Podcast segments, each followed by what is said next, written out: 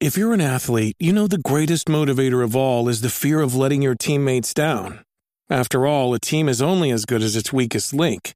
So you owe it to those wearing the same jersey as you to be your best every time you step on the field. That's why there's no vape in team. When you vape, you can expose your lungs to toxic chemicals that can damage your lungs. If you're a step behind, the team's a step behind. Brought to you by The Real Cost and the FDA.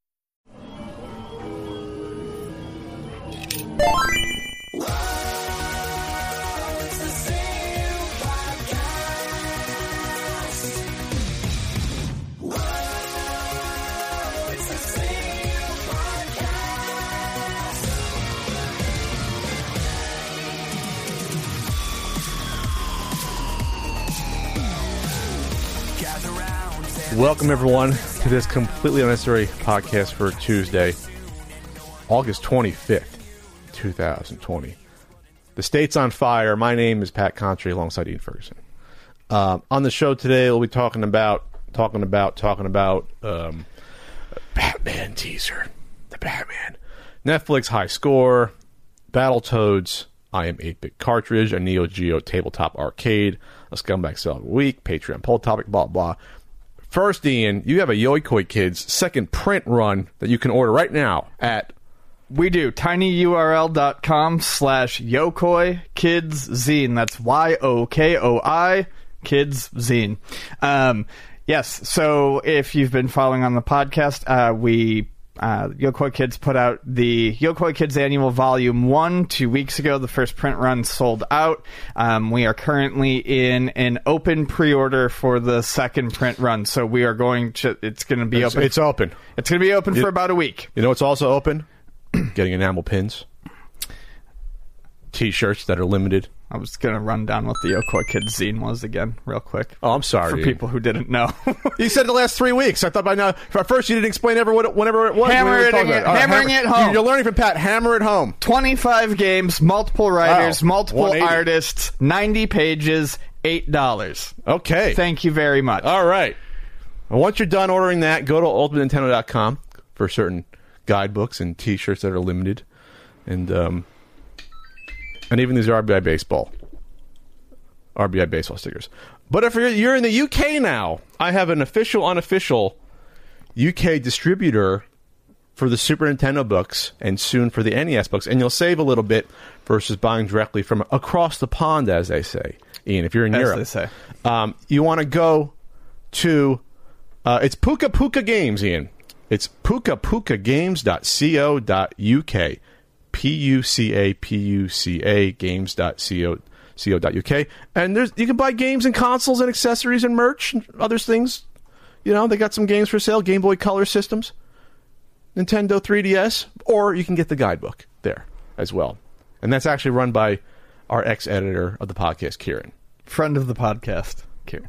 employee and friend of the podcast, ex-employee of the podcast. There, uh, and I'm also, of course, I'm on Cameo, cameo.com slash Pat Contri for all your wedding and breakup needs, um, and shout outs if you want to book me there.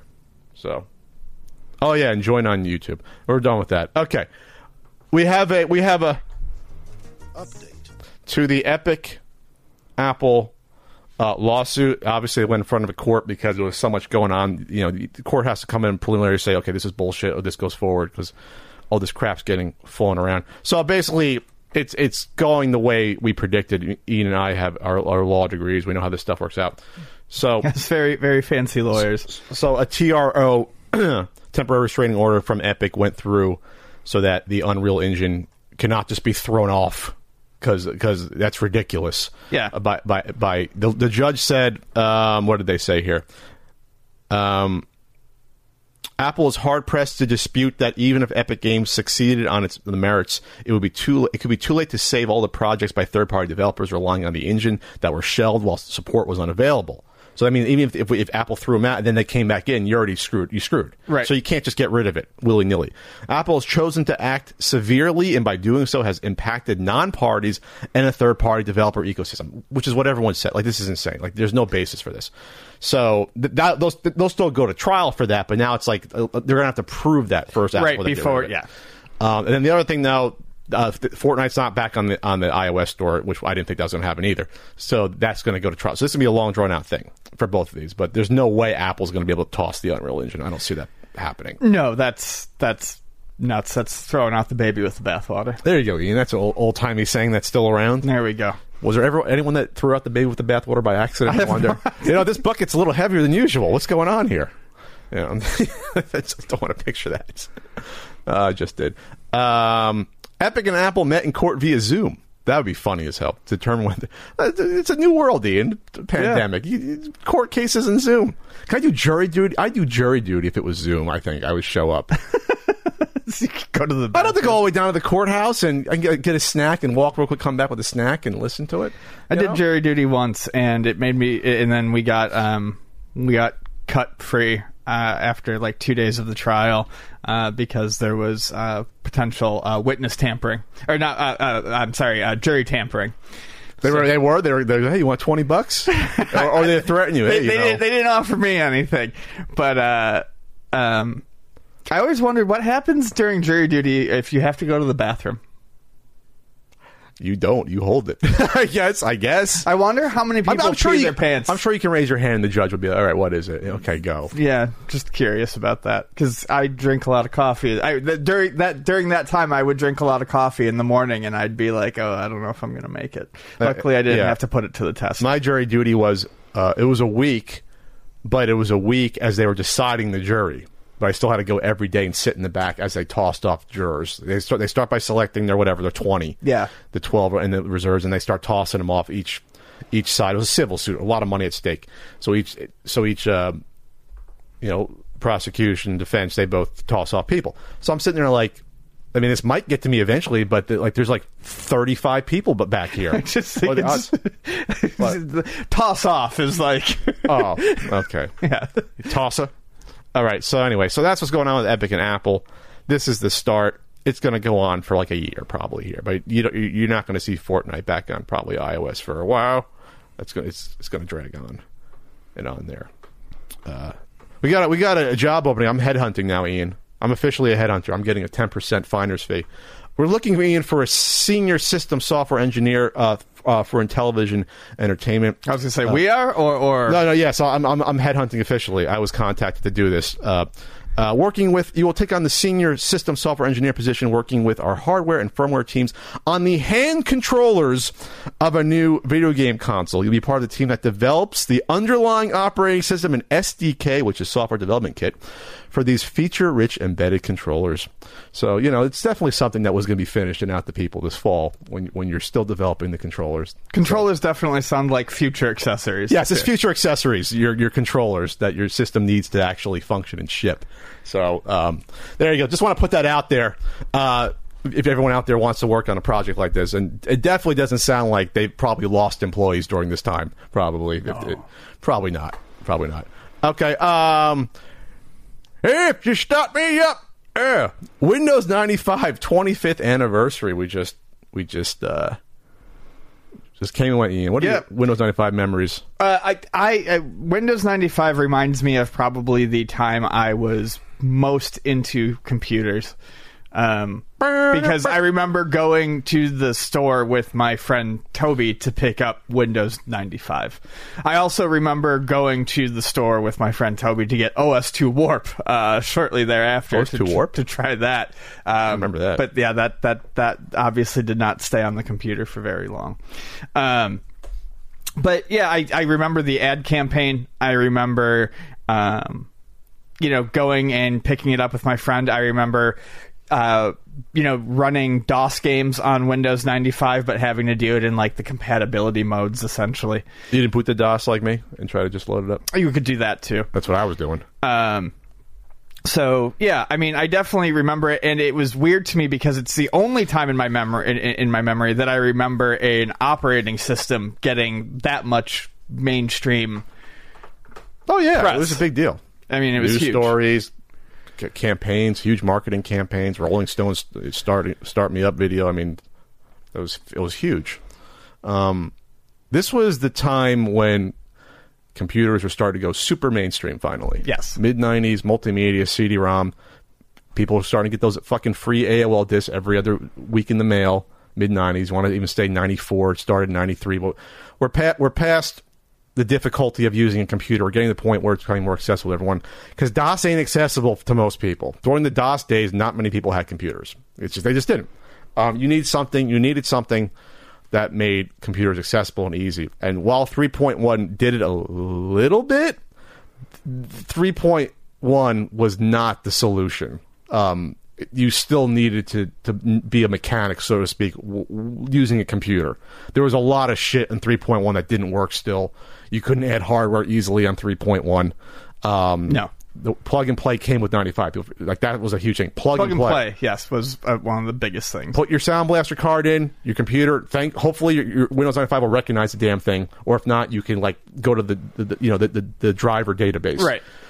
Before that, it was tough. It was a little bit tough going into a DOS prompt and going to the IRQ settings and setting it like that was a thing. That's why you had people crash software in games.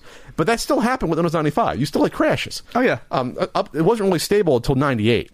Uh, Windows 95. Like once 98 was like super stable. 95 you still was like crapshoot. Click on something, it might run today, tomorrow it may not run. Um, so that to me is a transition period. 95 is when computers became more mainstream. Because before that, you still look at like you like you look at some of like the stores at the time, people rushing the store. These are people that are older that are excited about Windows 95. These are th- Yeah. that was the computer market was older, middle aged people. You know, you had to be educated and like learn about a computer to use it. You know, it's kind of like being a, like in order to drive a car, you have to be a mechanic. Kind of imagine if that had to be like that was kind of how it was for computers. You had to know at least a little bit about how the computer ran in order to run some of the software. Um, and now Windows 95, it, it dumbed it down for everyone, which was what we needed. Yep. Right? That's what we needed. We needed, you know, ima- imagine ha- trying to use a tablet today and having to like have it crash randomly on programs. There are some images on The Verge that are amusing of the Windows 95 launch, including this guy wearing a bandana, excitedly holding up two copies of it in what looks like a Computer City or s- similar store. Oh, really? Let me Yeah. see that. Um, it's all the way scroll all the way down to the bottom. Scroll, scroll, scroll. Oh, he's excited. He's very excited. 45 year old excited with the bandana. Yep. Yeah, they're all older people. They're all computer tech heads. That's how computers used to be. If, if you're if you're a Zoomer, you don't realize that. You take it for granted.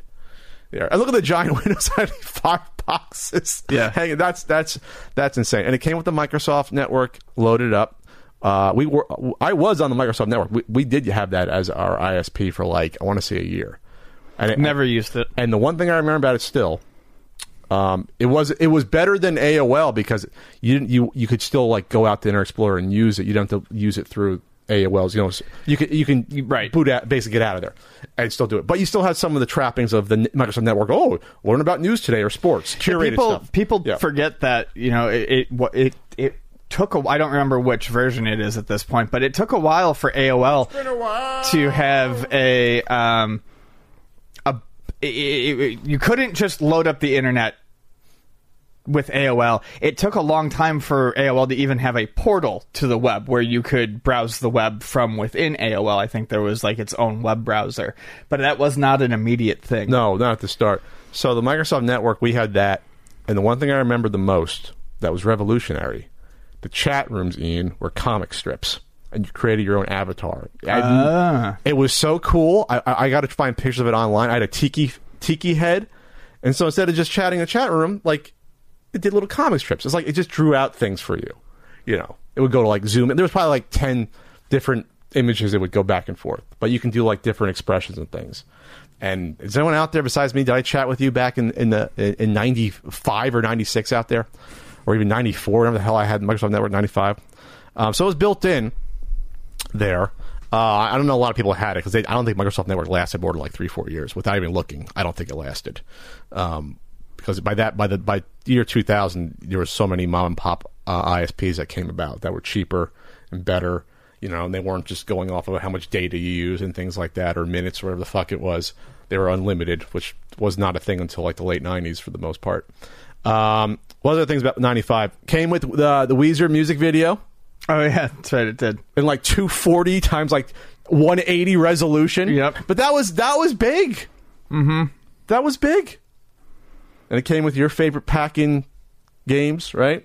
Uh, Space Cadet Pinball. I was gonna say you better think of it since you mentioned it every week. I love Space Cadet Pinball. A step up from Minesweeper, and um, we were trying to think about the legacy of Windows 95 gaming. There really isn't a what legacy because No. the more we, we, Ian, we're going over a list of Windows 95 games, then Ian said, "Well, it has to be native to 95, meaning it's not just b- booting to DOS from 95." Most of the games didn't do that. Right. No, there there Uh, was actually not that many, uh, and I remember my my friend and I being, uh, you know, upset at the time because I mean, You're upset about that? we were like, well.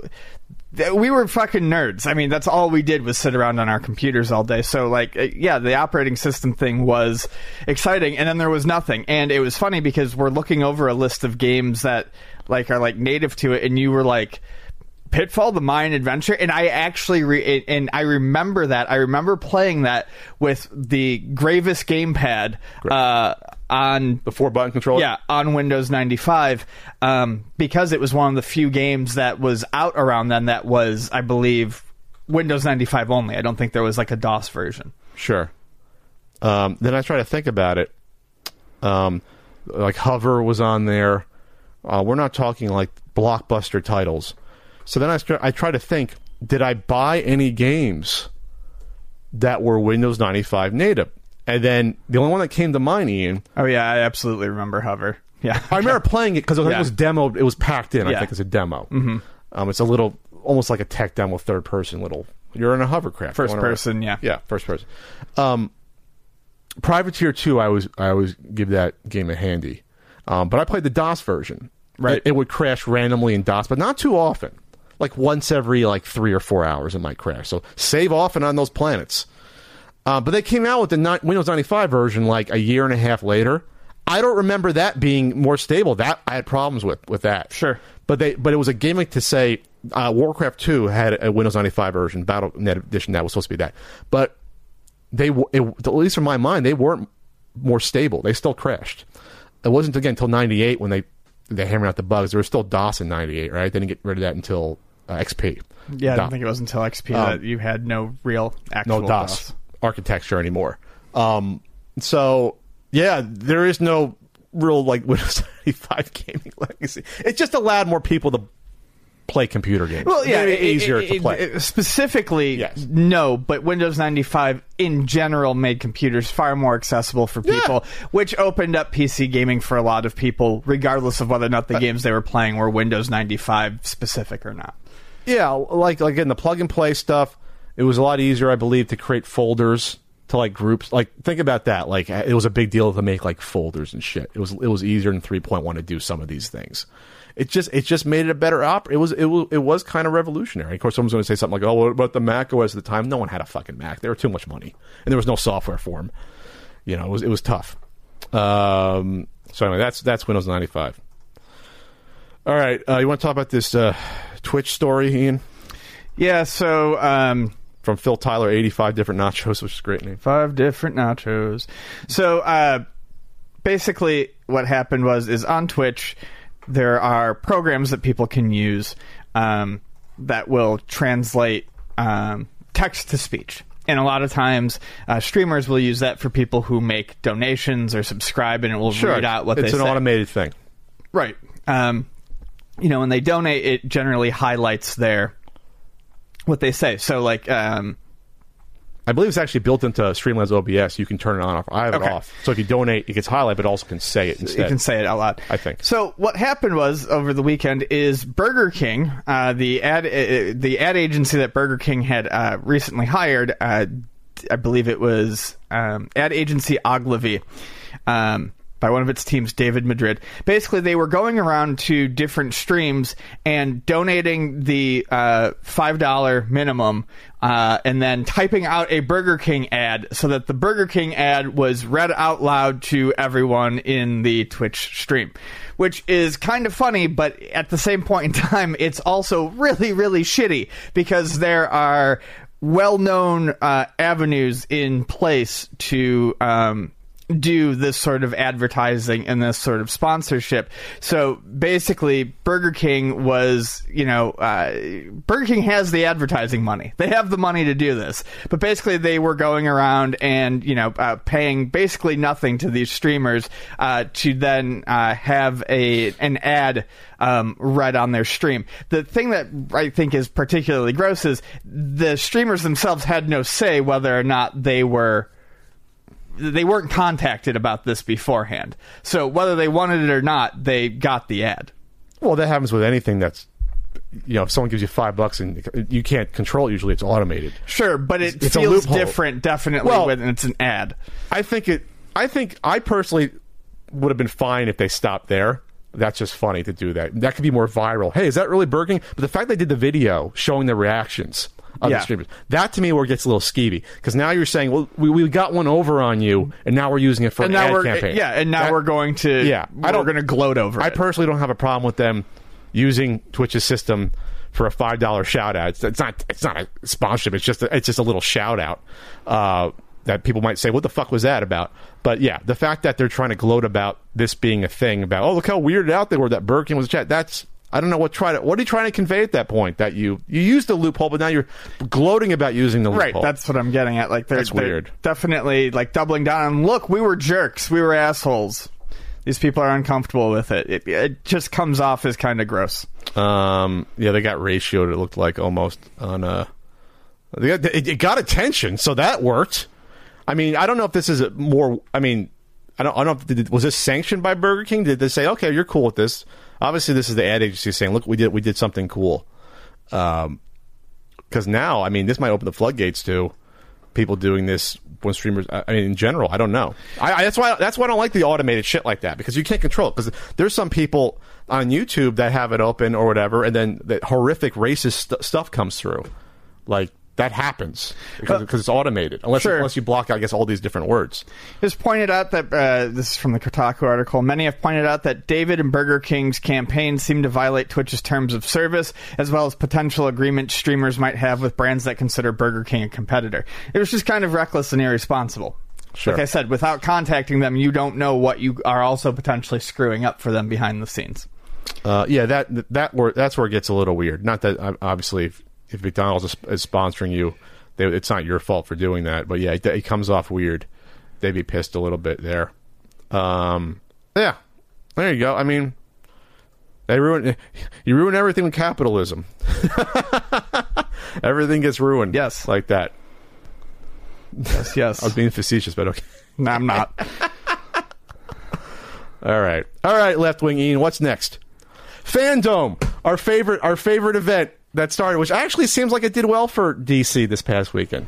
Didn't look like it was awful. Um, I mean, I didn't pay attention to it. No, I mean, I, I- I mean, it, it, it didn't. It, it looked like it was uh, a bit better than something I would have expected for DC uh, right now. Um, I, like I said, I, I think they did surprisingly come out of it looking uh, okay in a lot of ways. Um, the new Batman teaser looked pretty good. I mean, I'm just- excited Just, for a this. Uh, teaser, but I mean, it looked good. It looks it looks grimy but detective-y. Like it's actually going to be a detective story, which we have not had on screen yet. Really, maybe want to say maybe Keaton days a little bit, but that's my biggest complaint with the Nolan movies. Is like they're like crime dramas. They are not detective stories at all. And this seems to be close to that because you have the Riddler and you have Paul Dano playing the Riddler, and Paul Dano's a fantastic actor. So I'm really curious about see how this. Yeah, I think out. he will play very. I think he'll do that very, very And well. no, no Joker. Thank you. We we can not we'll do the Joker every Batman movie or, or franchise. Let's let's take a break. Let it breathe a little bit. There. There's so many cool Batman villains. Let's let's let it. It's all right. He's got, he's got like ten. We can cycle it around there. Um, so yeah, Robert Pattinson looks good. Uh, people were making fun of him a little because like because like, he took the mask off and he had the, the black around the eyes, which is what the makeup they use. But it was cool that they included that for some realism. Because usually in the movies they take it off Th- and, there's, it's not there. No, yeah, I actually noticed that as well, and I thought that was kind of nice that they, you know, it, it, it, it looks. slightly more grounded. Slightly. I was going to say slight, Uh, yes, slightly. slightly more grounded. I was going to Slightly. say realistic, grounded, same thing. It's it's slight, but it's there. Slightly. It's nice to see it. The cars, the, the, the Batmobile's a little bit more realistic. You know, it's, it's it's uh, based on an existing real car, not the or the Tumbler or whatever the hell they called it. Uh, so yeah, slightly. So there you go. And Colin Farrell's in there, and you got a Catwoman in there. Colin Farrell's what the Penguin. So uh, they're they're setting they're setting the stage, and I think I think they're gonna I, th- I think like the Gotham police corruption is gonna play a much the Gotham police corruption has been a part of almost every Batman thing, but it's gonna play I think a bigger part in this movie. I got a feeling, yeah, and that's what Riddler's gonna be pissed about, and, and they're gonna tie it to Batman's past probably somehow. I don't know with his dad. I don't know, but that's what I think was gonna happen. Uh, you, you excited for the Suicide Squad? Whatever happened to Batman's parents? I don't know, Ian. Well, I, hopefully they recap that in this next movie Yeah, for the ninth time. Um, yeah, the Suicide Squad movie. Am I excited about it? Some sort of the Suicide Squad. No, I'm not really excited about it, but do I actually think that there's a chance it might be somewhat amusing? Yes, yes, I, I, I do think there's a chance it could be amusing. Uh. I also think it's going to be a shit show of a run. Like, I mean, the amount of characters that are in the movie. How many people are in this? Let's see. I, it's it's it's a lot. John Cena is in it. So on there. Peter Capaldi's in it. Vi- uh, Viola Davis is coming back. Idris Elba, Margot Robbie come, is coming back. Uh, yeah, James Gunn says something like this is there's been never been a superhero movie like this before. Something to that effect. He was saying something like that.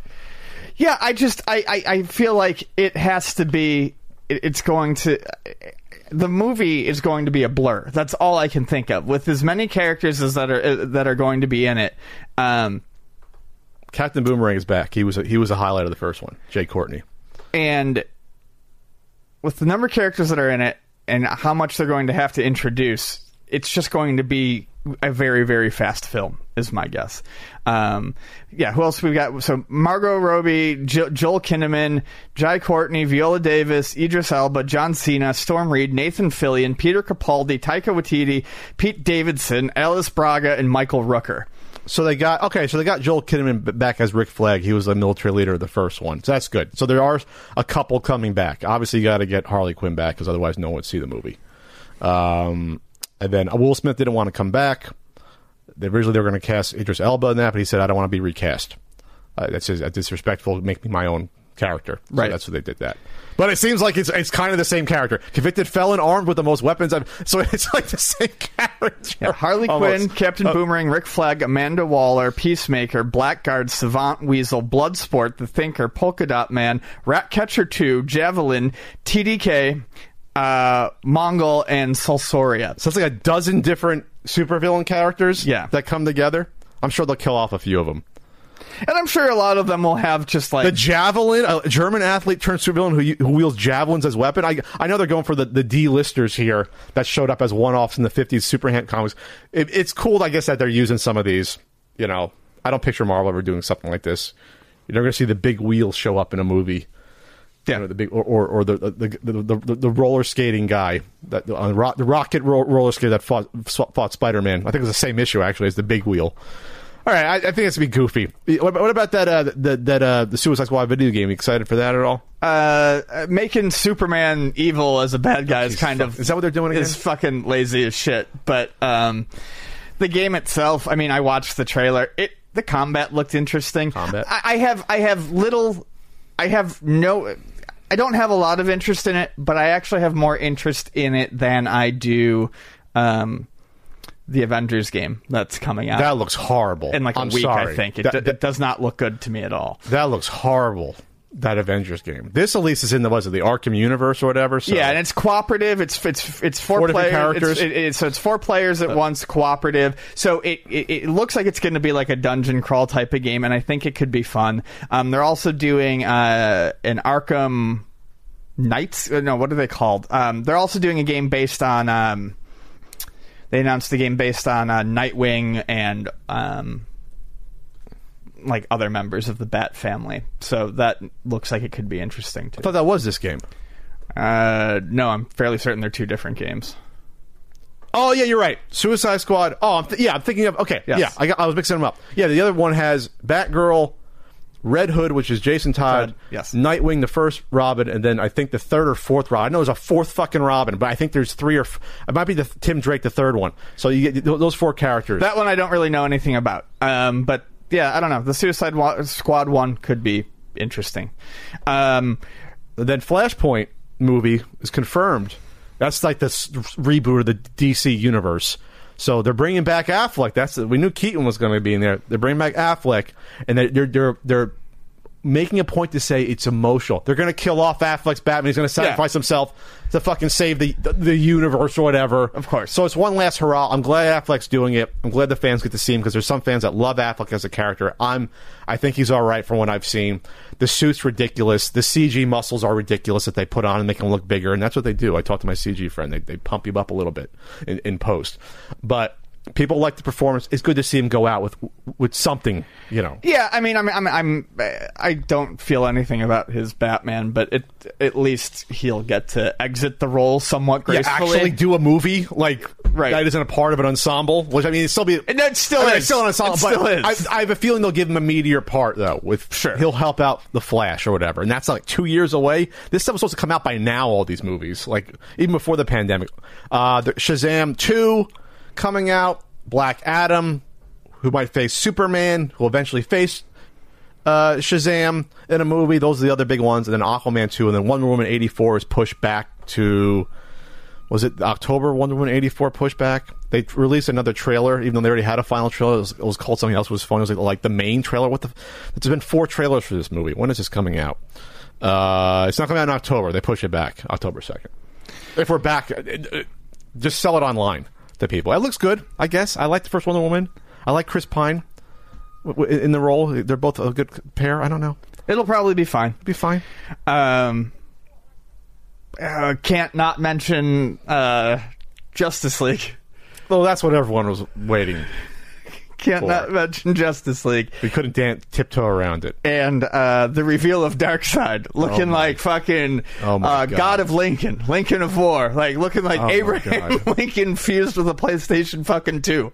Um, so they they released the trailer for for Zack Snyder's Justice League, which is throwing out all the Joss Whedon stuff because he reshot like eighty percent of it or whatever, and it's going to be four hours, four one hour episodes. They're going to release it as, not just that's not the original. See, this is what some people were saying. This isn't the Snyder cut. The Snyder cut was going to be like three hours and like twenty five minutes or whatever. This is something else. This is using every little shit thing that he shot's going to end up. HBO is going to milk you to watch it for a full month straight, like once a week. Yeah, This is the worst case scenario. It's not just his vision; it's whatever shit that Snyder Yeah. even didn't want in the movie anymore. They're going to ha- have you his watch. vision plus HBO's vision to get as much money out of this as possible. So I. Four hours. You're not even really getting your Snyder cut. I hope the people who have asked for this enjoy it, but You'll be getting fucking outtakes of Luther in prison, like wa- brushing his teeth, and this. this is ridiculous. I'm not even, even if it's not, even if it's going to be a good movie, which it won't be. It's ridiculous to have this be four hours. It's Yeah. ridiculous. and is it really a movie at that point? It's a mini series. I mean, if Well, now they got to restructure it to like end at every hour, somewhat Yeah. makes sense. Like a cliffhanger, I guess. But that's what it's turned into. This is a mini series. Yes. anything uh, else that was released in four one-hour episodes would just be called a mini series. Yes. That's what it is. or maxi series, what the fuck you want to call it. Um, yeah, the trailer looks. I mean, everything's darker. Obviously, we knew that was going to happen, but obviously the Darkseid is going to show up. You're going to get the Martian Manhunter, who was actually the military guy going way back to Man of Steel from 2013. He's in it again. You're going to have, I guess, more cameos of of shit go on here, and then obviously it's going to be listen. I like the fact that this is coming out in some form. Um, don't get me wrong. I, lo- I I believe that. Wow, Darkseid looks fucking terrible, and that's the first shot of the trailer. I, Darkseid. yeah, he looks miserable. he looks it- it's truly it's awful. really early PS3 graphics, and I'm really not being cynical. I- it looks bad. yeah, it's not. It's Um, not good. and I know they have time to to fix it. They got probably uh like pr- they said n- next year. I guess first half. I think that's about a year out. May, May June or something or May whatever. Yeah. It's going to be like ten months. We'll just say. Um, they got to fix that. They should not have had that in the trailer. It looks unfinished. But you get black suit Superman, yay, because he had a black suit when he came back from the dead in the comics, yay. And then um, no, no, no, no lippy Henry Cavill, Yeah. because they, they were using all the original shots. You get um, I don't know. It, I'm I'm glad I am glad that they this is the original vision out because you know Richard Donner got screwed over in Superman 2. So I, I feel like, everyone deserves Yeah, to have their everyone has director's cut out there. I just don't it. feel like it's going to be very good. I think Steppenwolf has the original voice actor, I believe, in the original design, I believe, because he looked terrible. Speaking of PS3 villains, he looked terrible, that villain. Uh, terrible. Um, and then what's the other biggie? Um, oh, uh, Cyborg actually has a character arc and more to do, because in the, in the movie he had nothing to do, Cyborg. So. I I don't. I don't know. Uh, yeah, Ray Fisher is uh, fucking hates Joss Whedon publicly. Doesn't even pretend to like the guy. Uh, it sounds like a lot of people don't like Joss Whedon. Sounds like a piece of Joss shit. Whedon sounds like a piece of crap. But yeah. it's Ray Fisher for the past year has been like basically saying, "Yeah, this guy's a piece of shit." Like he's basically come out and said he doesn't give a shit. He's like, yeah, usually you don't see actors come out like that. Uh, usually they try to keep it on the on the deal, but yeah, and that's I'm not sure that's connected to to what how he stripped the character out of the movie, but I guess on on set he probably was a piece of garbage. Yeah, no, I mean, Joss, as much as I talk shit about Zack Snyder, I don't think Joss Whedon is a particularly good person. Oh no, they're they're bad for different reasons. Yes. and we're seeing it here. Why? I mean, I I will watch this at some point. I am uh, death. I, I am curious about this. I have a morbid curiosity about what this is and how extravagantly over the top this is going to be, and how grim dark. Can you sit through a four hour grim dark Justice League without with minimal jokes probably and lots of violence? No funnies allowed. Uh, did you see what Z- Zack Snyder said about? Uh, Yeah, I, I, I really don't need. I know. God, he is fucking insufferable. He is insufferable. He basically said, "This isn't the kiddie version of Yeah, it. This, this is is for for grown-ups." grown-ups. Yes, Urgh, because okay. because people that wear uh, bat costumes and, and and blue and red underwear that's that's for adults. This shit. Comic books exist because of kids and children. That's the reason they've existed for fucking eighty years in their current form. I don't care. Make it make make it the adult version if you want. It's just he's so tiresome when he talks about this shit. Like who who is he fucking uh, puffing out his chest to? you, you, this is because I guess someone named Scott Mendelson, who I'm not familiar with, I don't know if he's a critic or not, said uh, he said the, Scott Mendelson that trailer for the J- Snyder Cut looks like the same movie? Question mark. Lots of deleted scenes from the marketing campaign, but otherwise it looks like alternate takes of existing scenes. A lot will be alternate takes because Joss Whedon reshot stuff, but there, it will be a lot of different things. Let's not, you know. Then Zack Snyder responded, You said you enjoyed the theatrical cut of Justice League like you enjoy your Saturday morning cartoons. Well, this is made for grown-ups, so you're not in the demographic. Well, that sounds like someone else. Also, cool of you to comment on a leaked teaser. Whatever, Zack. Okay, whatever. About the, let's not moral high ground here. You're getting your movie made. Everyone's happy. You're gonna have you're gonna have your whatever your your slight redemption arc here that that only the, the hardcore DCU fans care about, which He's you which a- you've already destroyed by the way because they're rebooting the universe with a Flash movie. So like it's already destroyed. He's such a tryhard like edge lord. It's it's it's insane to see that personality type Made for grown-ups, then make it an R-rated thing then. Or it's uh, just insane to see that kind of attitude in a adult. Uh, This isn't ostensibly Watchmen. an adult man. This is not Watchmen. This is Superman and Wonder Woman. Brightly colored, happy God characters that little kids like and wear underoos of. This is not for uh, uh, adults. It's for everyone. Comic book movies should be. Holy shit! That that tweet like just sent me somewhere. When I saw that, I was like, "This is made for grown-ups." Okay, cool. He's a pompous ass. But kids are gonna fucking watch this. A lot of kids are gonna watch this shit. All right, what are we doing? Uh, Netflix High Score, Ian, uh, was a, a video game history documentary series. Um, I was sent an uh, early preview of it a few weeks ago. I watched uh, a chunk of the six episodes.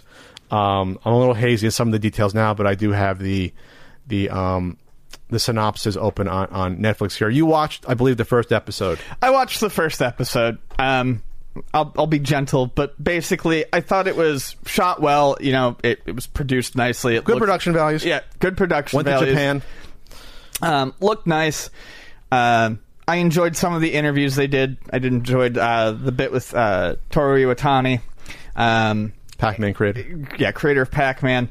Um, it, it, it was, I mean, it, there was some bits that were nice, at least in the first episode. It was nice. Uh, and now I feel bad because I forgot his name. Uh, the the guy who created the cartridge. It was nice to see him get his due.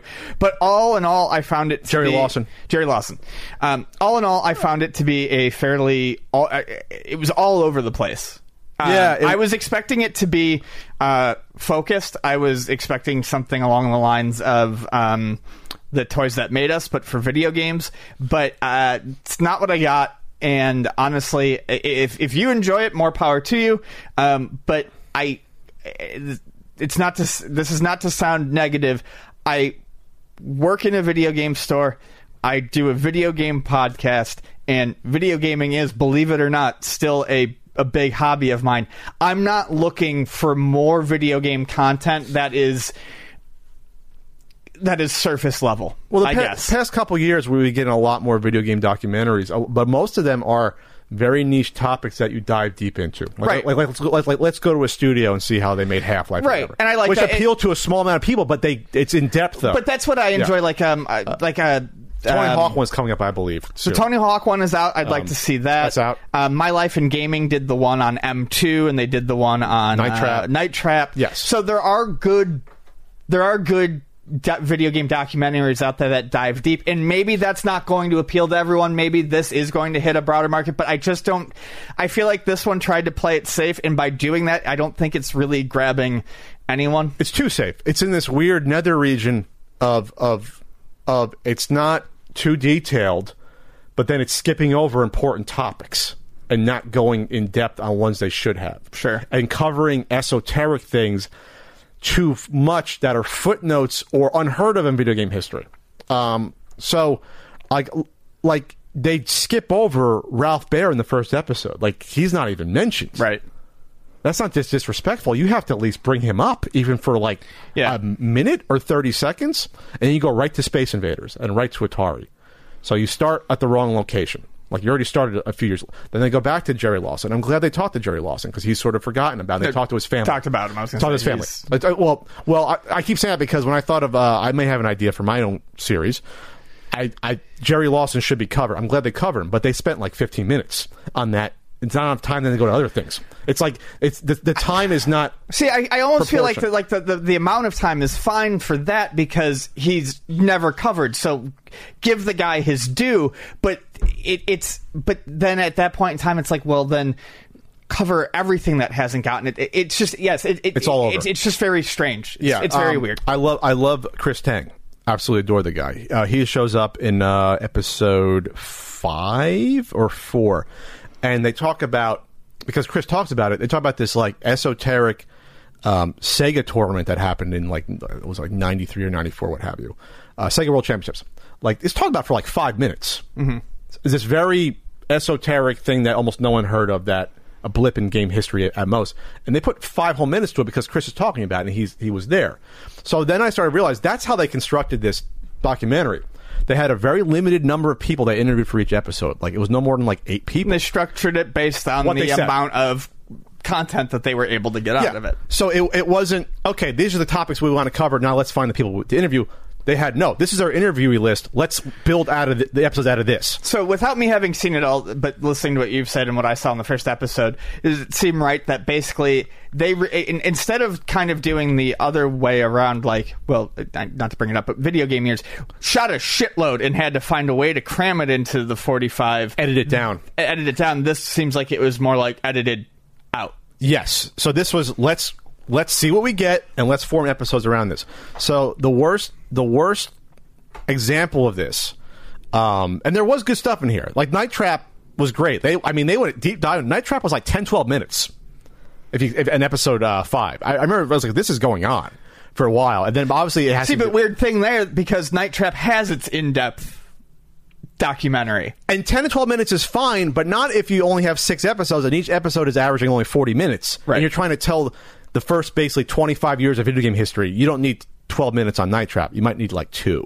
Like that's the thing. It's like what what are we trying to do here? But level uh, episode six was called Level Up. Covers the transition from 2D to 3 to computer graphics in '93 by, both by, by both Nintendo and consoles with Star Fox, and for computers, al- along with the introduction of online multiplayer gaming by id Software with Doom. Features interviews by John Romero, creator of Doom, and Dylan Cut- Cuthbert, and- Cuthbert. And, Giles Goddard, who helped to create Star Fox. I like all those And a f- people. like, I'd like to hear from them, but and a fi- final retrospective by Nolan Bushnell on the development of Pong from Space War. So this to me seemed like, well, we can't fit this into the other episodes, but let's make a sixth episode. Because when I watched an episode, it went from Doom to Argonaut Software and Star Fox back to Doom, and then it went to multiplayer, and then it went to Nolan Bushnell. And I'm like, this this doesn't make any sense. But They're- when you talked Yeah. to me, I felt like okay, so they're talking about the transition of 3D, and that's what it says in the description. But if it's not shot that way, that so so it's not the content itself isn't bad. I'm not trying to slam this. The content isn't bad, but how it's structured doesn't make any sense. Sure. for a lot of Yeah. us. Like, why is Nolan Bushnell closing out the series talking about Pong and Space War? That should have been in the first episode. right? That should have been after you talk about Ralph Baer in theory at all. You go to Nolan Bushnell, then try to do a through line to the Atari. There was no through line to a lot of these episodes. There wasn't. I mean, I guess the console wars one you can probably say, but then they- let's see. They they talk about the Sega World Championship, then they talk about Madden football, and they try to talk about sports a little bit, and it's just they're trying to connect these things that don't necessarily connect together here. Right. Um, episode three was adventure games and computer role playing. Um, Colossal Cave, Cave Adventure, which got into the Hall of Fame. The, uh, Mystery House, they, they got the the Williams uh, couple, uh, Ken and Roberta, which was great. And then they did uh, Richard Garriott, and then uh, Yoshi uh, Yoshitaka Amano, artist for Final Fantasy, Ryan Best, Yeah. developer of the Gay Blade. So that's interesting because that's something that literally no one really heard of until in the fall they found the, the box version. So that's cool, but that's that's a footnote um, that we didn't know about. So it's cool to include that, but if if you are really trying to do the history of video games, that has to take a backseat to other things to get it in first. That's just the bottom line here. So this is a tough one uh, to work through. So the, the the the weirdest thing to me was It's like a weird mix of stuff that's too obvious and too deep, and not finding a There's no mi- middle yes. ground. Yeah. So the so the weirdest thing to me was like it's called Boomer Bust the first episode, and it ends with um with I mean really glossing over what led to to the video game crash in North America. So they talked to our buddy Howard Scott Warshaw about ET. So then the end of the first episode is like, well, here comes a video game crash. So I expected, oh, episode two is going to talk about the video game crash. No, they just skip it and go to Nintendo. oh, really? yes.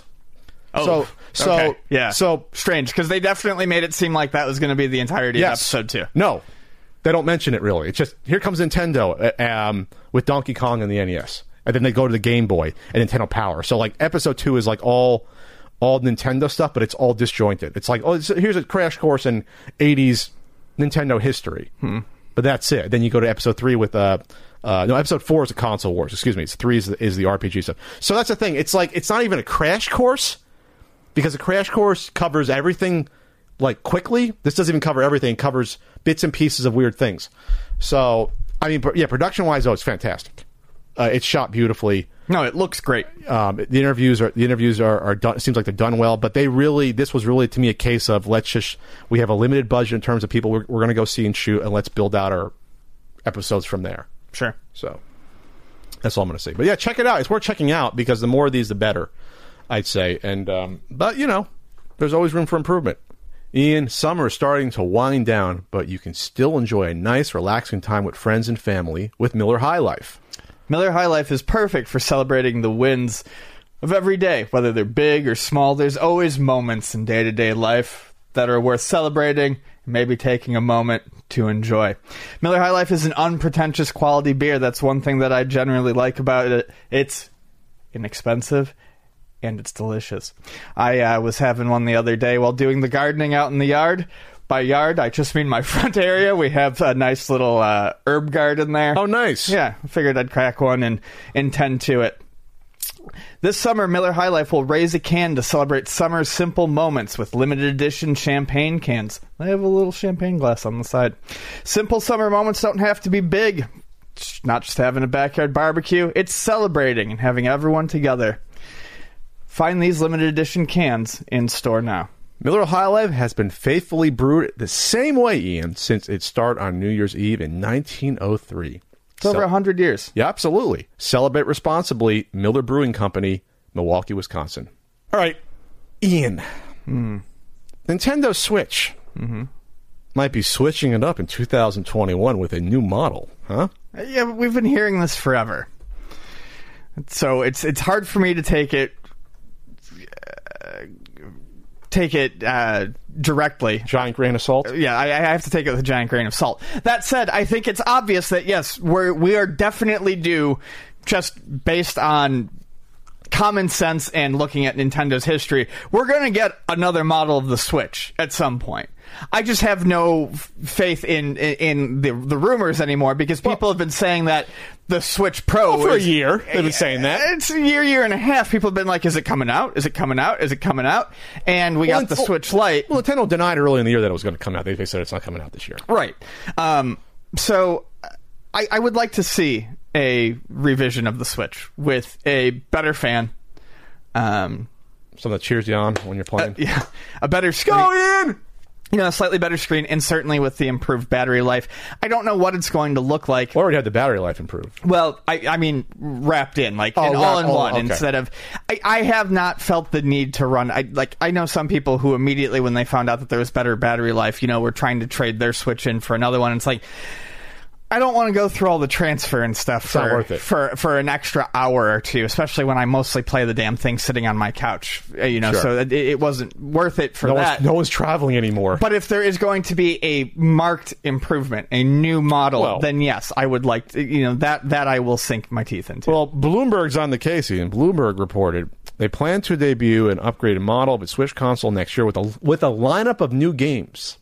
People familiar familiar with the matter said seeding they're seeding 2020's holiday spotlight to rivals from Sony and Microsoft, which might, leave. Well, why hasn't there been a lot of announcements this year? of new stuff. That could be a reason why. Uh, the specifications of the new machine have yet to be finalized, though the Kyoto based company has looked into including more computing power and 4K high definition graphics. People briefed on the strategy told Bloomberg. So, we are three and a half years after the release of this. We'll just say four and a half years after they probably finalized the specs on this. Obviously, with the Tegra chips and something, we've already advanced forward in time. That's a lot of years yeah, they could definitely come out with something at this point that'll be a 4K output uh, in a Switch. I Yeah. think that it'd be, it'd be easier to do that. I think so too, and they could probably keep it around the same price point. Um, my question is: Are there? Is this going to be like an Xbox One X or PS4 Pro um, Yeah, sort of thing, or are they going to have games that are specifically only for it? I don't think that they're going to do that. The, I, yeah, the, the the the consumer base is too big in, in order to have it be a separate. Yeah, you definitely don't want to Yes. split off your consumer you piss off too many people. There will be like 15, 20% of people will buy this to replace their probably current one. You'll get 10, 20 million people that might buy this to replace it. You Yeah. probably would. But a lot of people won't. Like I wouldn't. I'd be like, well, I don't have a 4K TV, and 4K on a handheld doesn't make a difference versus 1080p. So like, why do I want to bother? And then plus that might screw with the battery life in handheld mode. Um, so this might sync up with them not announcing anything major for the holidays, unless they have something within like a couple months. Something that that's I mean, we, all, the only thing we know of that will probably happen is going to be the the Super Mario uh, 35th anniversary. That's probably the only thing that most betting money is going to say they're going to come out with something. We, I mean, they only have two months, um, but we're, they're going to have something, I believe, for Super Mario. Yeah, I think they're going to have something, but I, I mean, at this point, and it's not just Nintendo; it's it's everyone. Um, it's Sony, it's Microsoft. I don't think we're going to see much of anything, um, you know, for this holiday season. I mean, I, I do think that we will still see the PlayStation and the uh, Series X launch this year, but. I don't see there being any. I, I, think you know there is some something to say about development and COVID. I, I don't think we're going to see any big. uh, Nintendo has not announced any marquee games. Sony has not announced anything big for this holiday season that I can think of. Neither has Microsoft. I mean, so This could- is, this is the year that never existed anyway. Yeah. With the pandemic and people being out of jobs and uncertainty and the, the economy being in the shitter. So there's no reason why you have to rush out something for the holiday. I mean, people will still be spending money for the holiday, but not like they did last year. So what's the point? Especially since production costs are up uh, in part because of COVID, according to these. I saw our buddy Josh Limited Run say this could be an opportunity. It might, might have been an opportunity for Nintendo and even making a new model to maybe um, get rid of components that were troublesome and, and bottlenecked because of COVID. So this is a, their opportunity to redesign things in, in general. sure. So they, this, so this will never. They can. Nintendo does not want this to happen again, where millions of people want to buy a fucking Switch and can't buy it. Right. Yeah, it's a good point. So like this could be their opportunity to reset it and get out a new version at the same time. And like you said, they can sell it for three hundred dollars probably. Then maybe it's come down to two fifty for the regular one. Yeah, who knows? I mean, Nintendo's been known to do that in the past, right? When obviously when the Game Boy Color came out, did the original Game Boy come down in value? Well, the Pocket was already out by then. They Yeah. got rid of the original Game Boy, was the Pocket out.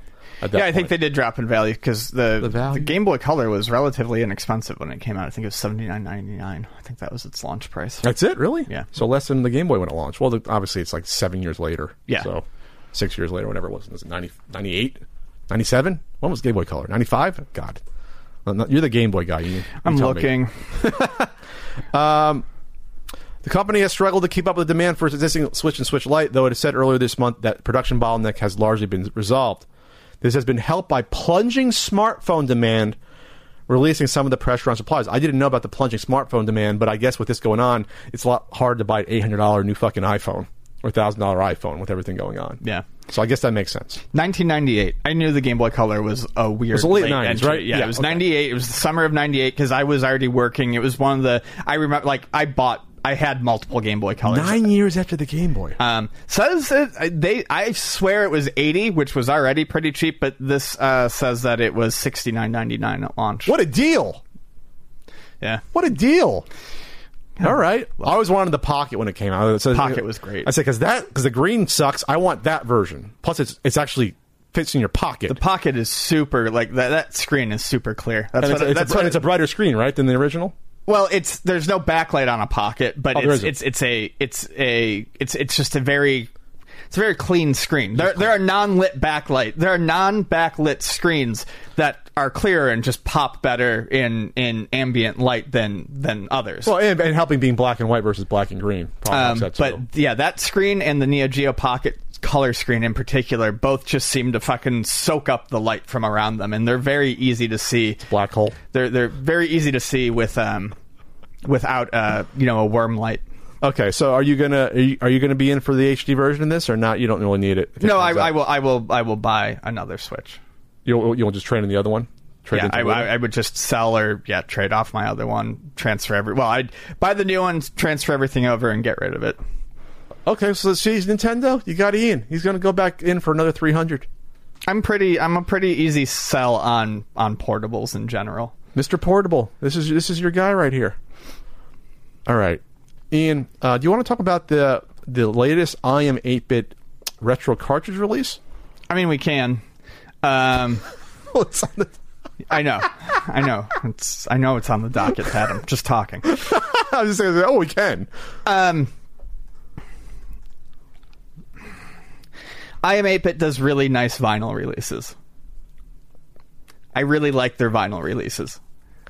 I really don't understand their cartridge releases. Um, So in the past, they did um they first- did Lion King and Aladdin. They did Street Fighter 2. That was the first one, right? They the Street Fighter 2 was the first one. Excuse me. Street Fighter 2 was the first one. Mega Man 2 and Mega Man X was the second one. Mm-hmm. Um, third one was the Aladdin Lion King, I believe, or maybe it was just Lion King. God, It was it was around the time We that spoke they- about it, and I- I it was when they did. It was around the time that the Aladdin. yes, I did Aladdin Legacy and Lion King Okay, Legacy. okay. those are still those are sold out now. Okay. Earthworm Jim one and two they did that's sold out. Um, I didn't know. That, oh, that's right. They did do that one. Mega Man X is still available. Mega Man two is sold out finally. So, uh, I'm, I'll, I'll, briefly state some of my my thoughts on these before. Um, I always said that they were doing way too many copies of these if it was taking them three days to sell out of things, uh, or not selling out. Like the Street Fighter ones were going for the same price on eBay; they were easy to get. The Mega Man ones didn't sell out. Um, all I can say is with this Battletoads one, they limited it to 2,000 copies. That makes sense. That makes sense. Meg- 2,000 makes sense. Mega Man two was eighty five hundred copies. They, so that probably took them a year and a half, two years to sell out. And then you can still buy the Mega Man X one. Um, That's eighty five hundred co- copies. so I think they've finally figured out how to dial in those numbers and and because I always talked about how that for something that was supposed to be you know oh we got to get it and it's going to be a collector's item those were way too big in numbers um you know I, I was pulling off of what I knew from uh, records and how they release collectible records and how Mondo does them a lot of times these limited edition collectible runs are 500 to 2000 Sure. you know, you want them to sell out very fast. Um, and it looks like they achieved that with the Battletoads. Uh, but I, I, I, I don't. They charge a hundred bucks for these releases, and I don't see them being a one hundred dollar value. Yeah, that's um, That's that's my and, and that's thing. nothing to say about the quality of these. I mean, No. these are you know, uh, I know the people at Retrotainment Retrotainment Games that help uh, create the actual carts themselves. Uh, they're, they're they're well made. Infinite NES Lives. It makes the games like the, they they make the cartridges. Like yeah, the, those they, were they work together, and so like, but they don't. But they're just contracted out. They're not the ones. Yes. They're not the ones that are, are pricing it or No.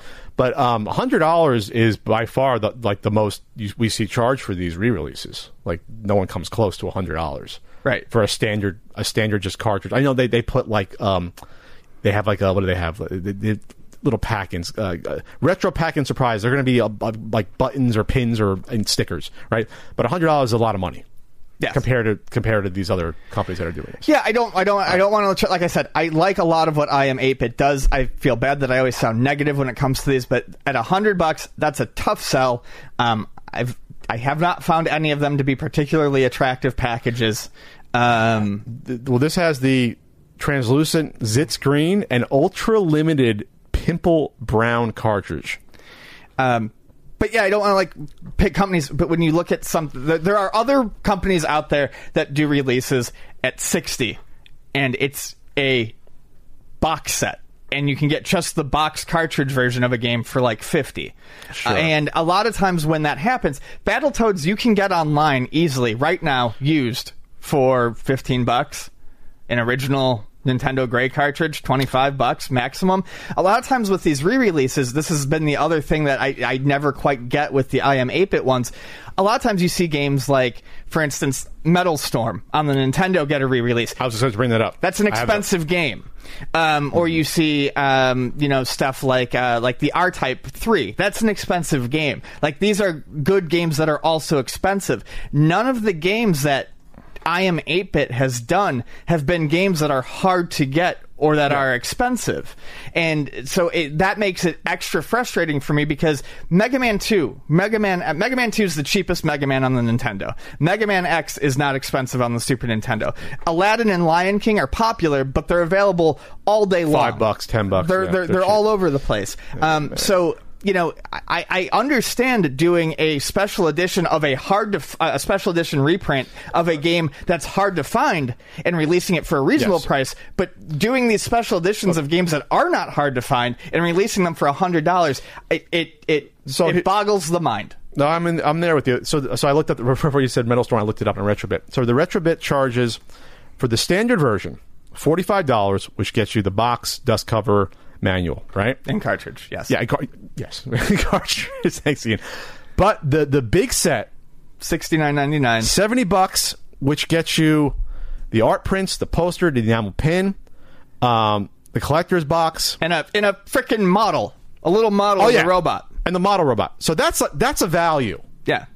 That's like, wow, okay. I forgot. Yeah, the little guy, right? Mm-hmm. Like four inches or whatever the hell it is. Yeah. yeah. So that's like really worth it to me. As as someone be like, okay, I like Metal Storm, but now you're giving me a reason to just Plus, like I said, Yeah. that's a cartridge that on its own, if you want it uh, original, what is is it, 200, is, is, 250? is probably 150, 200 bucks now. Yes. And then, as another comparison, this isn't a re-release, but just for an NES game, uh, the limited run uh, Jay and Silent Bob Mall Brawl pre-order NES is fifty five dollars. So, but under sixty.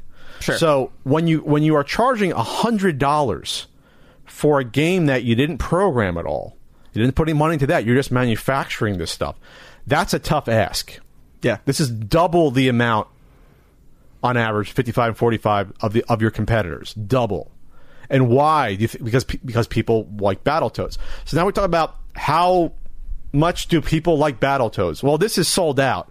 So I guess People th- like they. Battletoads too much. But this is this is just I don't know. This this is just I don't know. They, they capitalize on nostalgia. This sold out, and it only came up for sale. When did it come up for sale? Uh, like four days ago. yeah, three, four days ago. So there you go. So what do I know? Just keep putting out these weird properties of NES games. But eventually, you're going to go do a bridge too far. I think I picked that game. Well, what happened with Mega Man? I was going to say no. That, that it, they, they have picked. They they have done the bridge too far, and that's But what Mega that's Man X that's- is still unsold That's yet. what I'm saying about this one. At least at this point, it seems like they've got their numbers to the point where like they can say, "Hey, it's going to be hot, it's going to sell fast, and it does sell out. Well, I guess when you say it's limited, it, it helps people buy it. If you do open pre-orders, maybe you wouldn't get as much sales. Maybe if you did open pre-orders, maybe you only get a thousand people versus two thousand. Sure. So maybe that's the, maybe that's a strategy, but it definitely didn't work in the past on those eighty-five hundred cart releases there. So, um, Battletoads is not a good game. no, it's an It's, awful it's game. an interesting game. It's a unique game. It's not. It's not a good game. I get shit Um, for my review of it in the uh, guidebook sometimes, but I stand by that review Two and a half probably more than any. It's Two an and a half game. stars. It was an ambitious game with neat ideas that sucks to play. yeah. It tries to do too much. They, they, keep it as a beat 'em up. Would have been a great game. Probably keep it as a beat 'em up. Sure. Would have been fine. So Don't have every fucking uh, stage be entirely different and suck ass because then you got to relearn how to play the game every stage, and then it's too hard. That's the problem with that's the problem with Battletoads. Ian, if you didn't put it in the review, it throws obstacles in front of you. It doesn't give you the time to learn how to fucking play the game. No. it doesn't ease into the the cycles. It doesn't ease into um, the snake fucking thing or the snowball. Like it just throws it in your face. Yep. There you go. All right. Well, there you go. Uh, You can't you can't get it. But uh, I was surprised. I, I thought I would still see it for sale four days later. I'm surprised they sold out that quickly for Battletoads. But then again, They also know, timed it well. It came out around the time that um, the new um, the new Battletoads game came out on the Xbox One. oh, see, I didn't know that. Okay, that makes sense then. So th- these are going to be a, bunch, So, of, yeah. bunch of Zoomers buying this. Yeah. Okay, that's fine. And that I have not played. I don't have an Xbox One. I don't, if it ever gets a PC release, maybe I'll try it. I've heard. Uh, I've had a couple people tell me that it was good, but I've seen a lot of reviews that were like, "This is very not good." I think on Metacritic it's floating around sixty right now. So Okay, well there. You, en- enjoy getting that cartridge for hundred dollars. That if you decide to play, you're going to hate out there.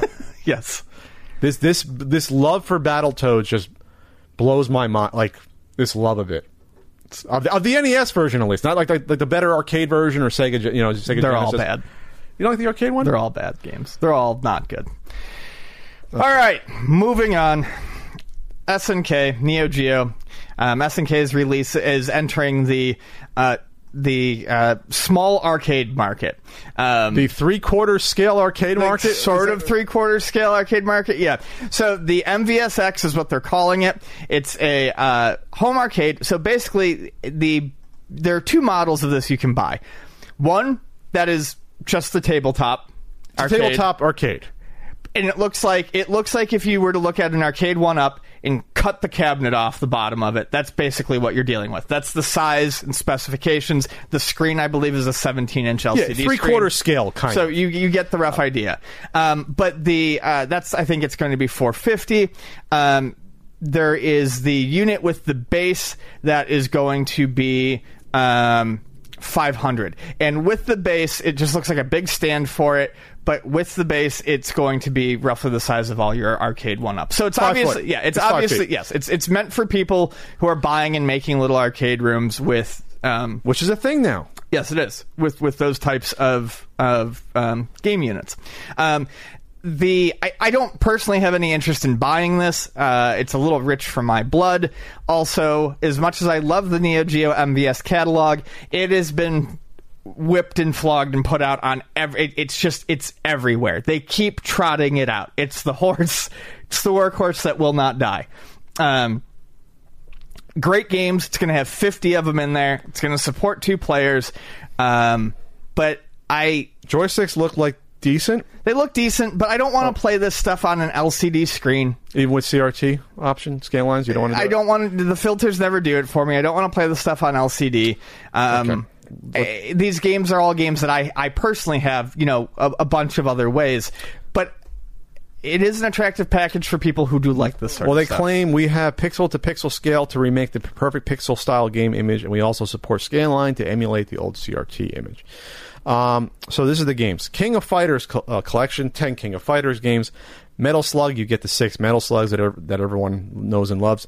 Samurai Shodown, you get six Samurai Shodowns. Fatal Fury, you get eight uh, Samurai, uh, excuse me, Fatal Furies with uh, Garou, Mark of the Wolves being the last one. You get the World Heroes and Art of Fighting collections. You get all your standard fighters. Then you get the classic stuff, which is what I look for because I don't want. I know there's fighting game fans out there. I don't need 45 or 35 fighting games on, on one of these, but a lot of people like that. Because you never get through them all. Classic Collection has Sengoku, Sengoku uh, 2 and 3, Savage Reign, I'm not familiar with that one, Magician Lord, which was the console pack in, The Last Blade, The Last Blade 2, Kaz- uh, Kazuna Encounter, which is one that goes for tons of money, right? And Shock Troopers. And then you get the sports, you get supersized kits, kicks, Top Players Golf, th- uh, three count bout, baseball stars professional, and football frenzy. So No baseball stars too. That's very weird. It's weird that when they do these, it almost always seems to include one or the other baseball stars, Well- but not both. on your, so this is marked up five hundred dollars, and in this market, something like this usually goes for around three. You know, uh, for for this for a five foot. I'm looking, looking at the arcade one ups They're like three hundred dollars in that range usually, right? So I think what they're saying is Neo Geo is saying, well, you're getting fifty games, even though they can put on 150 games and it's the same price they own the rights to it. It doesn't matter at that point. So that's where I'm critical about this. Uh, uh, for five hundred dollars, I need I need more value for five hundred dollars. Um, I need more games that aren't fighting games. Put a hundred. You put a fucking every game you have on here. Then, unless you're going to do a separate one, you know, put on put on those, those put on King of the Monsters, the stuff that I used to like. Put on that first run of, of games. Put on a you know a Super Spy. Do, do stuff like that to mix it up a little bit. I don't like. I personally don't like having 80 percent of the games being fighting games. I just don't. We've gotten into this before, know, though, I. I, I understand you don't, but that's what the market is for them. Well, Metal That's what they're well, known. Metal I mean, Slug they're, doesn't they're count. Okay, so they're known for their fighting games. but why not just put on the other ones too? I agree. They should, but I mean, if if if they are going to limit it, I understand why they limit it to fighting games. But there's no reason to do that. They Yeah, and then the price uh, is just too much compared to compare to the competitors. The other, the other, like the arcade one up, sort of established the market, and the most they go up to, I believe, is four hundred dollars with the riser. It's usually three hundred without the riser for arcade one ups. Five hundred. I mean, the Star the Star Wars one and the NBA Jam one were technically five hundred. But those are deluxe. NBA Jam is the four player. Player. I'm talking about the regular one. So like, let's see. So the Pa- you can get the Pac Man, Pac Man with the riser 380 on Amazon. That's with the riser. So that to me is what the market is: three to four hundred dollars for these. Um, yes, and they're the same sort of uh, yeah, 17 inch LCD screen. They're the same exact scale, and they used to be cheaper than that too, right? The first run were like three hundred dollars. No, the riser was no, always they, it's it's it's just that they always The riser was they, always no, more. no Yeah. they, they they always they're always like three hundred to four hundred. They always go on sale. Well. They, always go on sale, and to me, that's what the price. They always go is. on sale. Um, I mean, people were talking about it after your uh, NBA Jam story. The and I remember it. Um, the Centipede one, uh, the Galaga one, the Pac-Man one. Those were on clearance at like fifty bucks at certain WalMarts and Costco's. Four, it's four hundred dollars to pre-order with the riser for the X Men versus Street Fighter one. So we'll just say they're four hundred dollars with the riser, or three hundred. They're like three hundred without it though, or three fifty. The risers Sure. they, they they tack on eighty bucks for. So though, so this is still priced one hundred to one hundred fifty more than those, and that to me is too much. Now, what's interesting though, Ian, if you notice on these, on the riser and on the tabletop, there's like a faux coin slot Yeah, there's fake coin slot. with the lock, I really wonder. Obviously, it's not going to function. If it, if they built in a functionality, that'd be awesome. No, Uh, there's but not going to be a functionality. I guarantee you that that is just a little- I guarantee you that that is a a, sticker. I guarantee well, it could be, and it, it, it's a shelf you put together and you rest a tabletop arcade onto. I guarantee you nothing is connecting in there. it can't be a sticker. They they did something for you to put there, but if it's it's not really, you don't really see it talked about here on on the page here, do you? No, and there's a little fake coin door on the front of the uh, the tabletop one too. Yeah. Oh, yeah. On both. Uh, so, so because obviously the tabletop, but yeah, no one's going to buy this. Everyone's to. Uh, no one's just going to buy just a tabletop. What's the point? No. Fifty bucks more, you're going to buy this riser, and it's a gigantic riser again. Unlike the, you know, Arcade One Up, it's a smaller riser. What is it? A foot, foot and a half, whatever. This is like like a three and a half foot riser. Well, because this, what you get out of, I mean, the actual functioning arcade part is much smaller for this. Yes. Yeah. So I can picture this selling very well because obviously people love the M- uh, MVS cabs. Um, I have one that's beat up that our pals Chris and Bobby have, uh, waiting to get get fixed up at some point or whatever, or you know. Um, so it, everyone wants like if you're going to have your own personal arcade, it would be cool to have a Neo Geo. It would be cool. Um, I don't think there's going to be functionality for lighting up, obviously, in the marquee for the game switch, and obviously you're not going to have a game selector. That'd probably be a little too costly. And plus, they don't show you the close up of it. Um, yeah, it says player. Okay, it's just a cheap sticker. It looks like they're going to have player start. Like there's a space for it, but it's not going to probably Sure. function. That would that would increase the cost probably. Um, all right, yeah. There's going to be people that that'll say, "I don't care about five hundred dollars. I want this." I want to, and, and, and finding an MVS might be might be tough in this day and age. MVSs used to be cheap twenty years ago when they were closing the arcades. You can get one for hundred bucks, hundred fifty working. Uh, now they're coveted in good condition. Yep, and MVS prices used to be reasonable. Now MVS prices are pretty crazy too. Uh, in terms of the games, yeah, They So, went up too. Yeah. because because it consoleized uh, MVS. You think, or just in general? Well, just because? I I mean, if you tell everyone this is the cheaper option and everyone goes to the cheaper option, suddenly it's not cheap anymore because everyone wants it. Okay. All right. Um, Ian, we have a we have a scumbag Seller, of the week. week. All right, Ian. Uh, this is the retro drive, and it really it really takes us. I mean, we come across, you know, our Raspberry Pi retro gaming devices all the time. We reject so many submissions for the scumbag show of the week. It's like, it's like the Hall of Fame for video games. Like you have to be, cream of the crop. So the plug and play retro gaming console includes over 15,000 games. Plug and play all your favorite original systems. Meet your favorite new toy. Every device has a Raspberry. Yeah, it's really new. Every device has a Raspberry Pi computer inside that reads the SD card installed. On the SD card are thousands of games, emulators, and optimization settings that create and display the best. Emu- okay, it's what we know about, right? We've heard this all before. Yes. All the games on our system are originals from your childhood. We optimize these games to run perfectly on any television or monitor. And it comes with, uh, let's see, what is it? What does this piece of crap cost first before we get into why this is chosen as scumbag sale of the week? Um, what does this thing cost? Two hundred and seven dollars. Oh no, that's the original. No, it's two hundred and seven dollars. That alone would get you there. Two, Yeah, that's that's a lot. with an even with the, with the nice 8BitDo controller, that's a ton of money. Uh, The 8BitDo controller is like a 35 30 dollar controller something like that. Yeah. That's a ton of money. So like 175 bucks let's just say. Uh, and that's just increasing the amount of games. The standard one's 136. So it does what we love. We'll just charge an extra $70 just for the 3 seconds For the it takes to load computer doing for the not even us for the computer doing thirty seconds of additional file transfer. because the memory card doesn't cost that much more. It costs like 5 10 bucks more. That's insane. Which folder of pirated games am I dragging and dropping? Yes. The small one or the big one? Hey Tony, we got another 128 gig. Get that going. Okay, boss. Uh, okay, you know, so that's nuts. Okay, so that alone is really egregious. Uh, it's overpriced. Anyway, so that's bad, Ian. But then it gets worse when you scroll down. Uh, yeah, it has Atari, and Nintendo ha- games and Sega. Full game list you can click on. Okay. but we have testimonials. yes, we do have testimonials. We have customer testimonials that I guarantee you, Ian, are 100% authentic. That include not just the full name of the customers, but an image of each customer Yep. on here. And I did not Google search image uh, most of these yet, but I will now as we talk. so you want to read the first one from uh, Miss Jessica here? Uh, from yes, from Jessica Topher.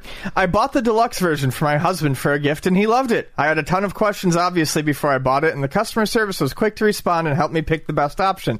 My husband loves it, and his brother is looking to get one now too. I appreciate Retro Drive for helping me make the best choice. Absolutely, absolutely. Because you know what I want to do, Ian, when I buy an illegal product. I want to expose myself by not only telling the company selling me that, but doing a testimonial having my full name and picture on the website. I can go on and on about this device. There's- oh, this is the second one. Okay. I had with Retro Drive. These guys know their stuff. I've built my own device similar to this before, and I couldn't get PlayStation games to run this good. Whatever optimization and configuration they've done to the device really has the games running smoother than I've ever seen with emulation. I recommend this company for anyone looking to experience retro gaming at its best. That was uh, Michael Langdon, if that's his name. Yes, um, yes, that that looks like uh, something they stole it off of like Facebook or social media. That picture there. Uh, this next one is Matthew Boggart, uh, wh- which image almost looks like a looks like it was photoshopped.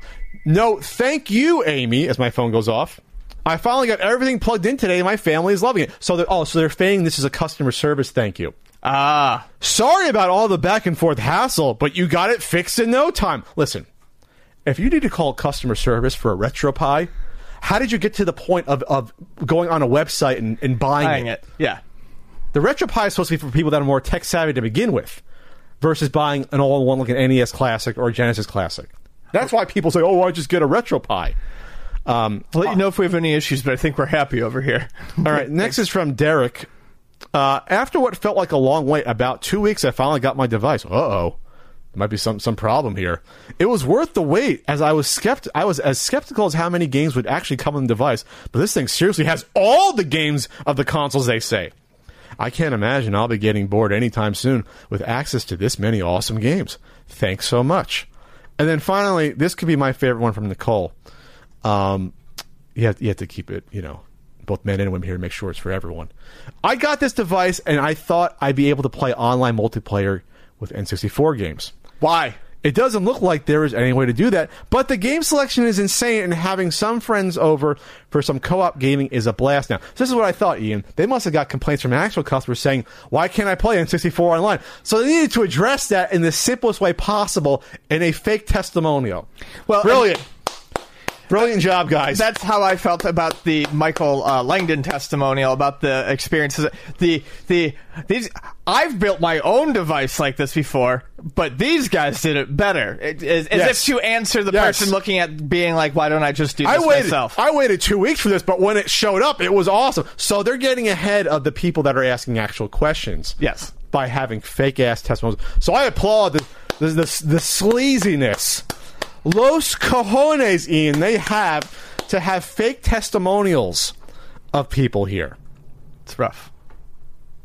It's rough. Oh, oh. Uh, Nicole also appeals on the retro.naut.com when I do a Google image search. Um, so let's see. Is there testimonials here too? Yeah. Okay. The, the, this is good, Ian. You're going to love this. So at retro-naut.com, they have. Okay, what are the names? Nicole, Nicole shows up with the same picture, but they didn't bother to change the names of the people on this site, but have the same names. Uh, no, no, no, no. Matthew. Let's see. Is Matthew the same one? Now I got to compare.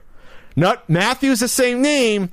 Was saying thank you, Amy, but a different person on this other site. Ah, So there you go. So maybe maybe there's a company Ian that comes up with fake testimonials and pictures and and pulls them off to these retro pie companies. out there. Yeah. That's funny. There you go. I think I think it's almost charming to, to be that ballsy to do fake testimonials. Yeah, it's insane. Does, uh, Jessica does not show up.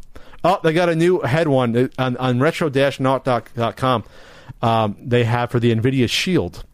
Um, We also covered retro dash not before because we? yeah Okay. because we talked about how they were using the name of a well known retro gaming podcast as their website name, but they just put the hyphen. Oh, the okay. Yeah, we've, a we've, repeat. we've, we've brought that them up. Before. repeat through Google image search. So James Pembroke says, honestly, I thought all these retro systems were Chinese knockoffs. But after deciding carefully, I was lucky to have Retronaut assist me with purchasing my brand new NVIDIA Shield. So naturally, I called out of work to play Super Mario Sunshine. Thanks, Amy. Amy's working for all these different companies, apparently. Thanks, Amy. She's, she's doing overtime. All right, well, there you have it. So the Retro Drive, folks, you're the scumbag seller of the week. All right, Ian, we have a Patreon for the podcast, don't we? We do patreon.com slash CU podcast. Uh, you pick a tier. There's money involved. Uh, things are given in exchange. Uh, you get access to the full uh, video, Video podcast. That's right. Uh, you get that. You get uh, we we do a hangout once a month. Uh, I do writing. Got some writing coming up about Kool Aid. Uh, yeah, yeah, it's good no, times. No, you did a writing I, about I Kool-Aid. did it. Did you post it? You said coming up. I posted it. Yes. Well, I, I, I didn't know if you'd posted it. As of last night, you you still said you had to post it. So then there's a writing about Kool Aid up right now. Go read it. You can also, if you want to get the video podcast, you can click the join button on YouTube next to subscribe. There's also a tier for that as well. Just saying, your option. So we have a Patreon poll topic we vote on. You guys vote on every week. Third and second place are almost tied. This is this is a fight. Second and third place are not going away anytime soon. In third place, twenty percent. What video game should be turned into a Broadway, Broadway musical? It's now a quest for some of these people to get this topic chosen. Uh, in second place, tips for a new game store employee at twenty nine percent. That's very strong for second and third place. And in first place, Ian, this is this is uh, I guess um, an easier one to talk about, or it, we can bring up your what are your top five movies of all time? So I generally hate favorite questions. I I absolutely do. Can't stand them. Uh, favorite video games? Couldn't possibly tell you. Uh, five favorite albums? I have no idea. Five favorite bands? Fucking clueless. Um, I am not a huge movie guy, but I do still like a, a, a ton of movies. So movies is not as hard for me as music or games or even foods. Um, but it's still tough. However, over the years, I've kind of created a top five movies in my head for the sake of discussion. Uh, is it actually my top five favorite movies? If I really sat down to think about it, things might get shuffled around a little bit, but all of these would be in the top 10 at least. Um, so I do. My top five favorite, favorite movies uh, are as follows, no particular order Alien, Aliens, Halloween, Bloodsport, and Mean Girls. All right, let's start. Let's start from each one. Let's go through. Alien uh, is I, I I love the look of it. I love the movie. I, I love the set work. Um, it's a fantastic suspense film. I just I the Geiger I, art. I yeah I, life. I adore it. Um, every time I watch it, it still there are still Good some- cast. great cast. Tom Skerritt's in there. Yep, Tom Skerritt, uh, uh, Dean Stanton. Dean Stanton. Uh, The guy, the guy passed away last year. Recipe. William Hurt. William Hurt, Yaphet Kotto, Sigourney that- Weaver. That's like a fantastic cast. It's an When they're- insanely when they're all good young. cast. Yeah. Um, so yeah, I mean, I, every time I watch that movie, there are still parts that that get me to to tense up. You know, that They're still, to this day with the- with a yeah. cat hissing and then like Yeah, Jonesy. Can't forget Jonesy. oh Jonesy, th- fantastic actor. fantastic, uh, fantastic, fantastic acting, Jonesy. Yeah. Um, aliens. Uh, also, people always the first thing people always want to discuss when I bring up this uh, a- aliens as being on there as well. They're like two alien movies, really. They're fucking entirely different, different films. genres. They're they're different films in different genres. I love the look and the lore of aliens, the xenomorphs. I there is They built out the lore. there, there is absolutely room in my top five for two movies about the same thing that are handled in totally Yeah, different ways. Cameron built out the lore to be something like a much larger world versus just the first movie. Like yeah, you get you get a for the first movie is a suspense film. The second film is an Horror action suspense. horror film. Um, I mean, there's suspense, but it's it's it's a it's a fucking action movie. action horror sort of thing, Yeah. which is kind of rare. It is. see. It's very rare. You don't you don't see it very often. It's it's actually kind of why. Uh, and, and and this is not in my top five, but um, Jason X. Like some people, no, some people li- li- uh, hate it, but I think most people. I remember li- enjoying it I think most people like it a little ironically, but I, I mean, I do. I, I it, it's it's a weird thing to see the the horror action sci-fi thing all mix around. So I grab onto movies like that. I I, I really like stupid movies, um, even if it's something stupid like Jason X. I, I like it. Uh, it's like it's a genre you don't see often. Um, Halloween, uh, again, a suspense film. I think it's I think it's it's it's nearly a perfect movie. Um, I love Halloween. I love the shots in Halloween. Um, the pacing. The pacing is incredible, and the lack. I, I- I usually like my movies to have some backstory, but the thing that works so well in, in Halloween is you don't really know. There, there's no motivation really. There's no backstory to Michael at that point. It's just fear. Yeah, it's just it. it's just something that is is coming at you know Just a monster, it- Halloween it's, monster. It's Yeah. literally fear. Um, and uh, yeah, I, I love it. And it's also one of those movies that I think at this point, uh, you know, if you're not into horror movies, um, I think the first Halloween still to this day surprises people because they go in expecting a slasher and I don't think anyone is like who's not into horror movies realize there's very little blood in the original uh, Halloween. It's not a it's not a shock movie. There's there's there's you know there's not a lot of there's no like real cuts of you know you don't really see a knife go into someone. It's not like it, it, Friday the Thirteenth, as Friday the Thirteenth, especially as that that series went on. Same with the Halloween movies. You got more of the gore. You got more Yeah, of the you wanna see the slasher. gores. You got more of the splat. That's really not there in Halloween. Halloween really just kind of preys on suspense and build up. Um, Are we going to go back and forth, or do you want to just do all five? uh, uh, we can go back and forth. That's fine. Because you already did what two or you already did three. I did three. All right, I'll start with my first one, Ian. Um, I I like to do like favorites by genre. Well, Aliens was going to be in my top five. Uh, and special edition. Some people don't like the special edition because it, it, it, it maybe drags in the, in the beginning with the people in the colony, but th- there's a it fills in the gaps nicely later on. That's why I like the special edition better. My take on the Alien movies is Alien Special Edition, never. Uh, Alien Special Edition, always. I could say some of the colony stuff you can cut out, but it gives you more backstory to Newt. Uh, at the beginning, which I think is important at the beginning. It gives you more of Ripley learning about the dying daughter, which Yeah, it- builds into Newt. So there's more character development there that it's works. it's ne- it's it's not necessary, but if you've got the extra twenty minutes to spend, it adds it it, it, it takes a already good movie and really fleshes it out. yeah, you see. I mean, you when you you find out you've been in fucking cryo sleep for like fucking eighty years and your daughter's dead. yeah. Come on, you got to keep that in. Yeah, don't know why- especially yeah. because that's Uh, going to. I mean, that, that that directly informs why she gives such a shit about Newt later Yes. on in the movie. And then obviously you get the cool things like the sentry guns. That's just an awesome. I scene. love the sentry guns, and scene. it, and it builds into their strategy. You get to see the cool thing about aliens is that you can follow their strategy of trying to stay alive. It makes sense. Yeah. they map it out for you. They point out we're going to seal off this door and this door. We're going to do this. We're going to have Bishop go. Like you can. God, it I- it makes that sense. That Like- cast is so good. Oh, it's fantastic. It like the movie makes sense as like okay, they're trying to stay alive. They're all competent. And I'll get, I'll get to one of my other picks about these are all competent people Mm-hmm. that have to deal with something horrible. These aren't stupid kids in a Friday Thirteenth movie or or Nightmare on Elm Street. So okay, Aliens is no, on my that's what list. makes it scary too. Is these are people who are they make mistakes, but they more or less are trained to handle these situations, Yes. and they cannot. They go on bug hunts. They literally say that Yeah. we we kill these sort of things usually. Okay, so that's on my list first, but that's not even count. Um, Glory. I'll go more serious versus genre. Glory um, is one of the best war films I've ever seen, and according to a lot of historians, it's fairly realistic in how it depicts brutal Civil War violence. Uh, when you watch garbage like Gettysburg that my dad forced me to watch, that is a romanticized version of the Civil War. When Civil War combat was was brutal and just harrowing, and something like Glory, when heads are exploding and people are getting shot in the face and stab bayonets, that's not why I like it though. It's a story of the 54th uh, Regiment of Massachusetts, the first black all black regiment in the Civil War. Um, Colonel Shaw, played by Matthew Broderick.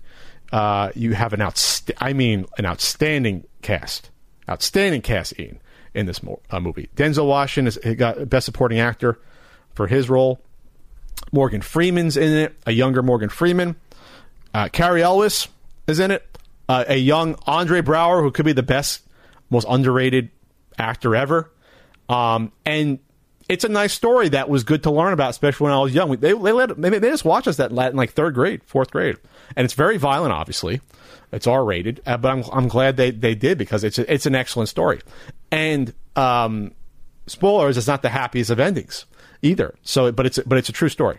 Uh, so, Glory is definitely up there, and it's very uh, the director. I always forget his name, but a very underrated director. Edward Edward Zwick directed that, and it's not a name you usually hear about for like a good director, but it was very very well competently made, sort of in like almost like a Spielberg sort of style.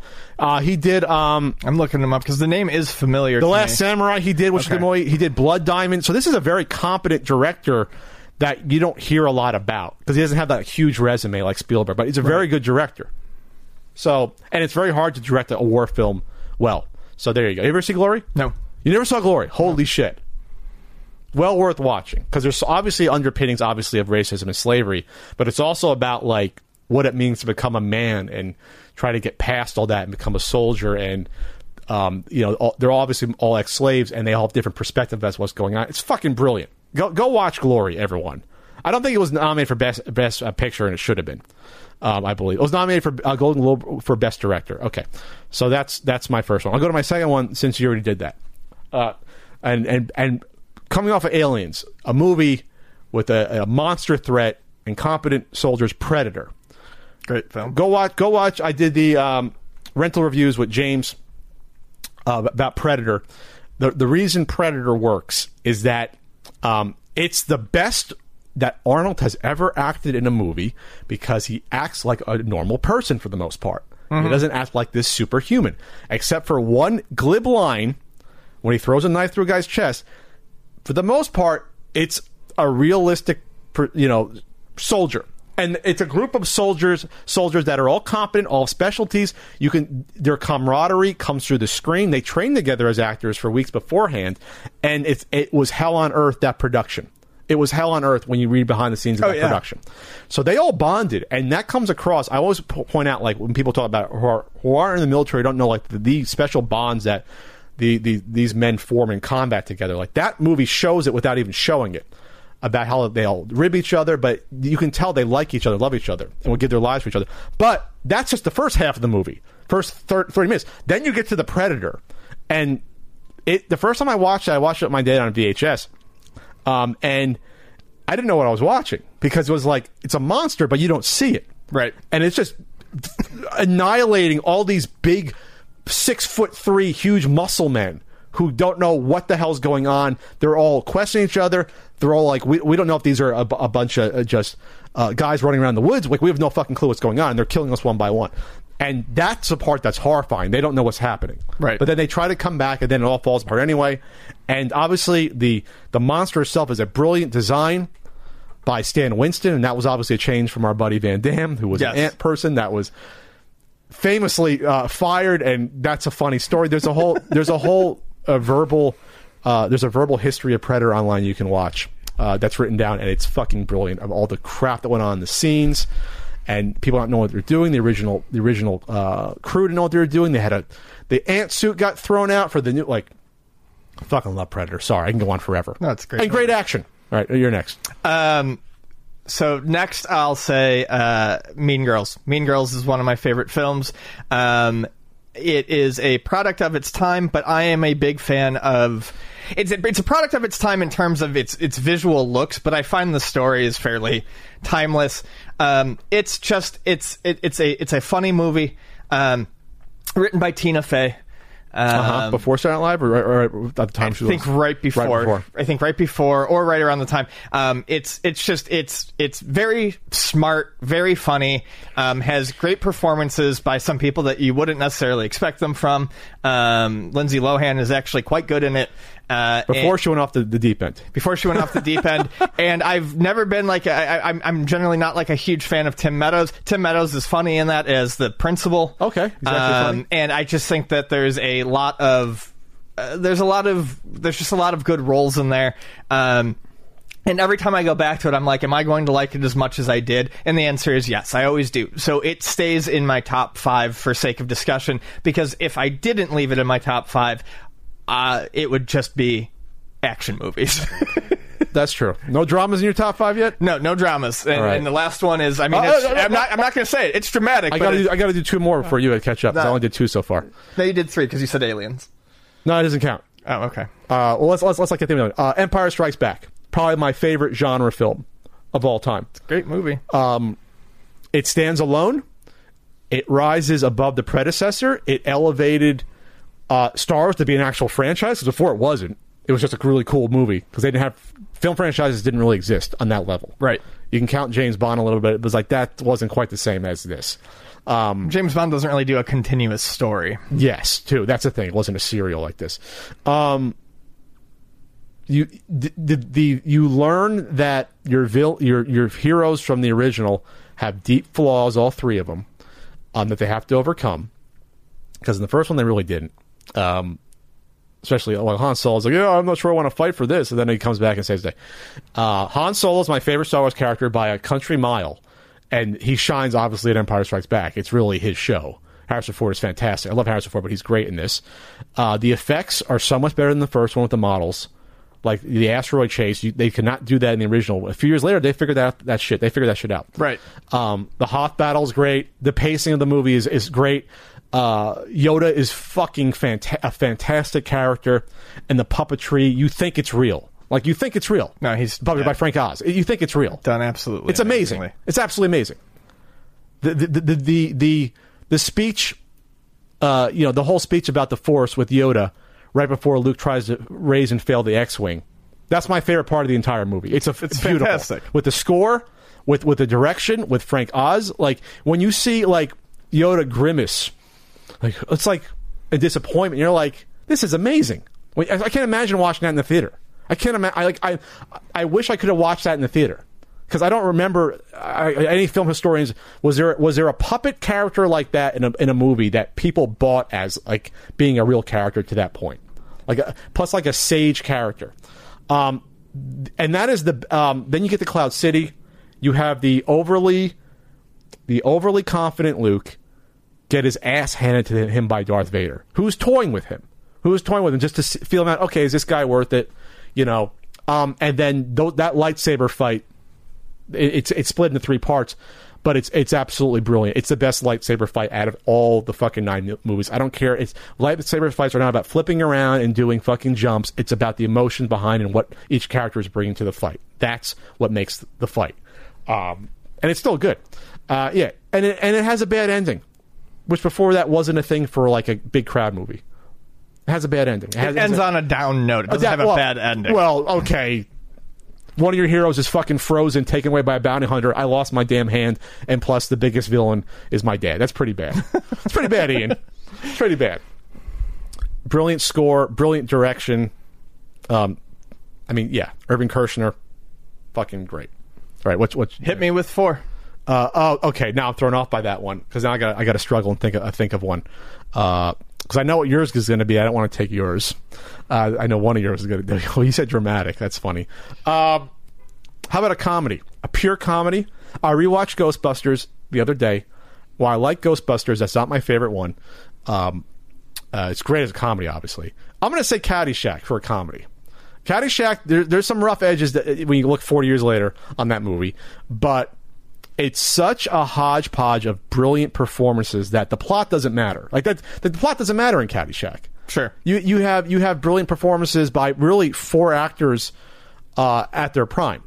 Really five. Let's see. Was the fifth one? Uh, Caddyshack. I'm gonna put in Caddyshack. There might be a fifth one I'm missing. Caddyshack cast.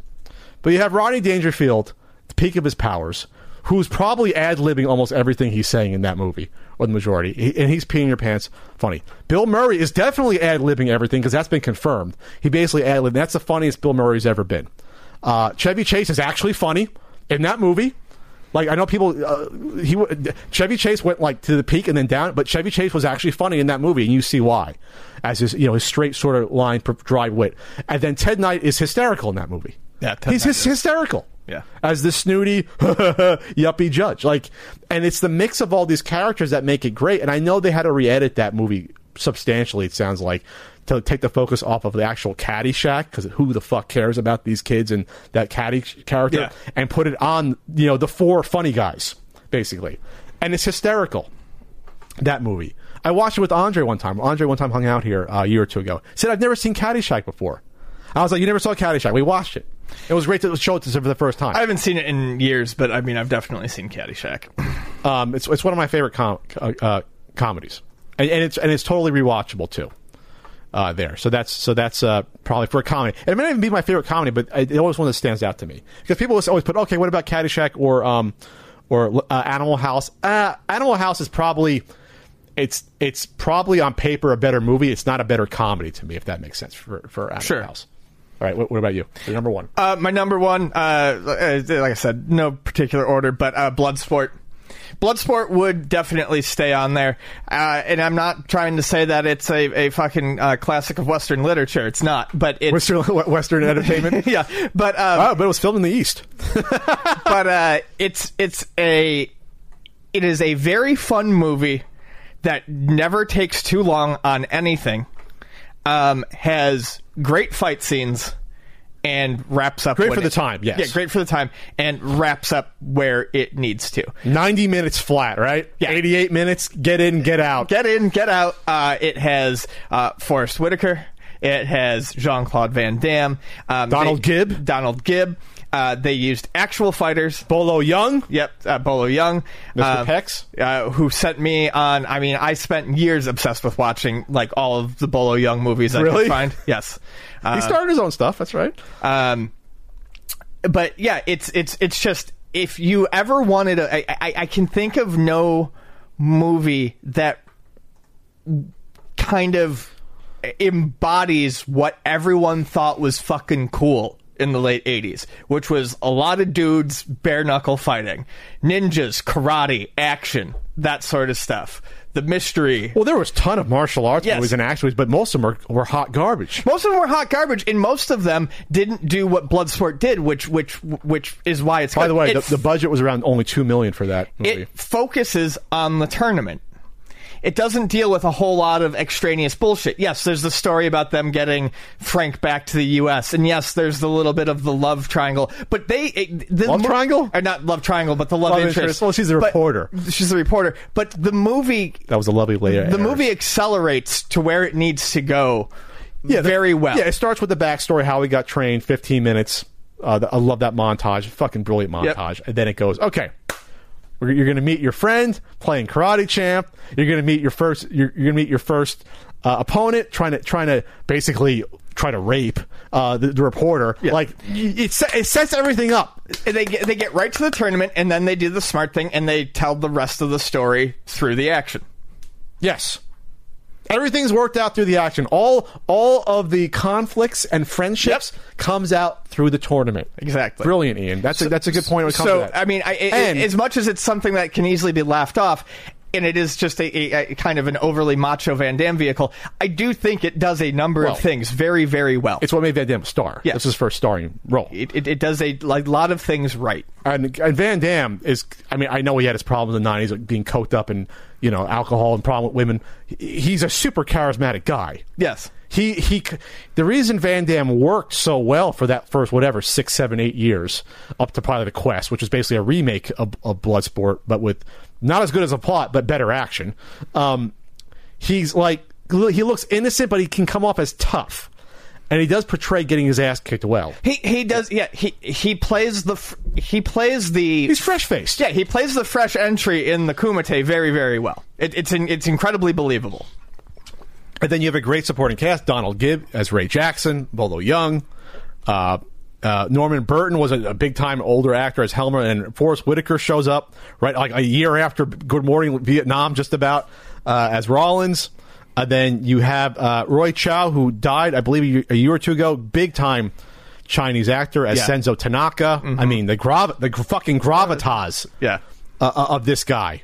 You look at how many movies this guy's done. Oh, yeah. it's like 150. Yep. movies. I just remember seeing him in Tora Tora Tora. That's what I remember Yeah, that's him. what I always remember him Um, as. I'm sorry, he's Japanese, not Chinese. My bad. Um, and then he was obviously in Temple of Doom as Lao Che, the villain in the beginning. Well, he played it. You know, all these actors they play different, you know, ethnicities there. But remember the beginning of Temple of Doom, Mm-hmm. basically the James Bond opening. Fucking brilliant actor, brilliant actor. Rest in peace, there, Roy. Anyway, um, I used to watch this during the summer on a VHS tape on a dub. that you pulled off of TBS.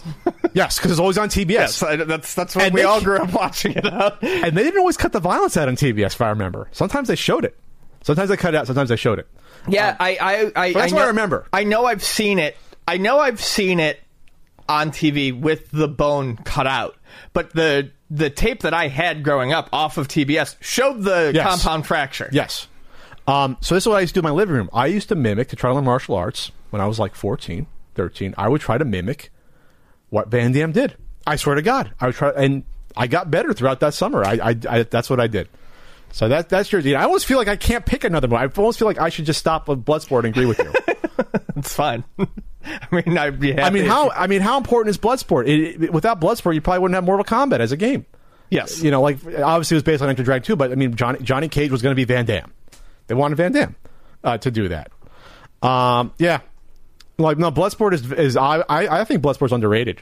Uh, just be, just because it for uh, for that cheap of a movie, it it perfected like everything other movies were trying to do. I love tournament movies, and I love Enter the Dragon for that reason. But Bloodsport is very good. And plus, well. when you read the, uh, you didn't read the script yet. I sent you the script. They they saved it. Van Damme saved it in editing too. He helped edit it because there was a lot of extraneous bullshit they cut out about ninjutsu garbage uh, from the hack, uh, you know, fraud. Yeah. And so like, go read the script. You'll see there's a lot more more stuff in there that they, they cut out. They probably cut out a good 10, 15, 10 minutes of this it's good they did. uh, from that. So all right, yeah, we're gonna end on that. Oh, the Bloodsport. Fuck it. On the Bloodsport. We both have T-shirts of it. We, we love Bloodsport. Uh, I'll think of one for next week. Uh, thanks for that uh, that question there. I feel like that kind of ends it. How, how can we go up from Bloodsport? Yeah, we can't. I think that's the end of the we're, podcast. We're going to shelve this Q and A again for We're another going to shelve the Q and A again. I never talk I don't really have anything to say about that Q and A, anyways. I, I kind of do. it. Okay. We'll, we'll push. We'll push it off. By that point, no one's going to be playing Fall Guys anymore. Have you played Fall Guys? I have Is it fun? fifty percent of it. What, what, what, what, What, what- what's fifty percent? I would say 50% of the levels are a lot of fun, Oh, and okay. 50% of the levels are not It's fun just all at platforming. Well, the platforming ones are the fun ones. I don't like the team based games. Oh, okay. It's interesting. You think you think it'll last like Fortnite, or just be like sort of like, eh, a few months later? People I will think it will last for a while. Really? Yes. Like for a year? Yeah, I think we can get a year out of it. I think because they still haven't even, I the, the company that made it, I don't think is. It, it's not like they just released it and it's done. They're going to fine Oh, tune it. They're going to fix things. There are things they could do that could pull me, that could get me to be more interested in playing more of it. Um, You yeah, play, you play it on Steam? no, I, it's free on PlayStation Four. Oh, Uh, is it on Switch yet? No. On Steam, it's twenty bucks. On PlayStation Four, it's free this month. Oh, we should have PS4 because I, I, I want to try because it'd be interesting to see a, a, a, battle royale platformer. like I said, sort of thing. the, the, the the thing for me with the game is the the part the stuff that works is a lot of fun. I love having like sixty of these little jelly beans run around and try to be the first to to a goal. That is fun. Um, the team based stuff, especially some of like the capture the flag stuff, where it's just you have a minute and a half to run around, and whoever has the most tails at the end of it wins. It's like it, it- you're doing a minute in 15 seconds worth of shit that means nothing because it's all down to who has, you know, X, Y. Or, the team games are poorly thought out. That's okay, all. so That's, can improve that. Well, yeah. you get on the team. Why don't you become a consultant? You can you can you can draw out some. I don't think game? they need anyone else yelling at them that the team games are for are part poorly. Oh, so, that, so everyone's saying that, that, team yes, games a aren't lot. It, it, it, it, when you talk to people who who like it but have issues with it, it's always the team games. And it's not that there isn't a like there could be some fun team games, but it, it's it's too random. There's there's just no skill to it. There's no skill involved. It's almost chance. Okay.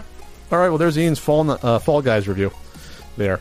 All right. All right. Well, this is our thanks for our Bloodsport centric podcast. Did I did I do even five? Yeah, five with Bloodsport. I did. Five with Bloodsport. And uh, remember, you can uh, you can join us on YouTube. Click that join button, or on Patreon, patreon.com slash CU Podcast. And uh, we'll see you in a week, Ian. Yeah. We'll be. It'll be. Is Labor Day this Sunday? It is No, no, it is. because it's always what the is it the first uh, the first. No, no, no, No, it's it- not. It's it's it's the second. Oh, it's the latest because it's it's, Yeah. it's it's um it's the first Monday of September, right? Yeah. And so, oh wow, it's going to be the like the eighth. It's the seventh or the eighth. Yeah. The set. Wow, that's a late. That'd be cool for school. You get that extra time off. Mm-hmm. Absolutely. Yeah. It's uh, the sixth. No, that's July. Actually, they might have forced me back to school. I'm trying to think. That might have happened one year. They forced you to come back.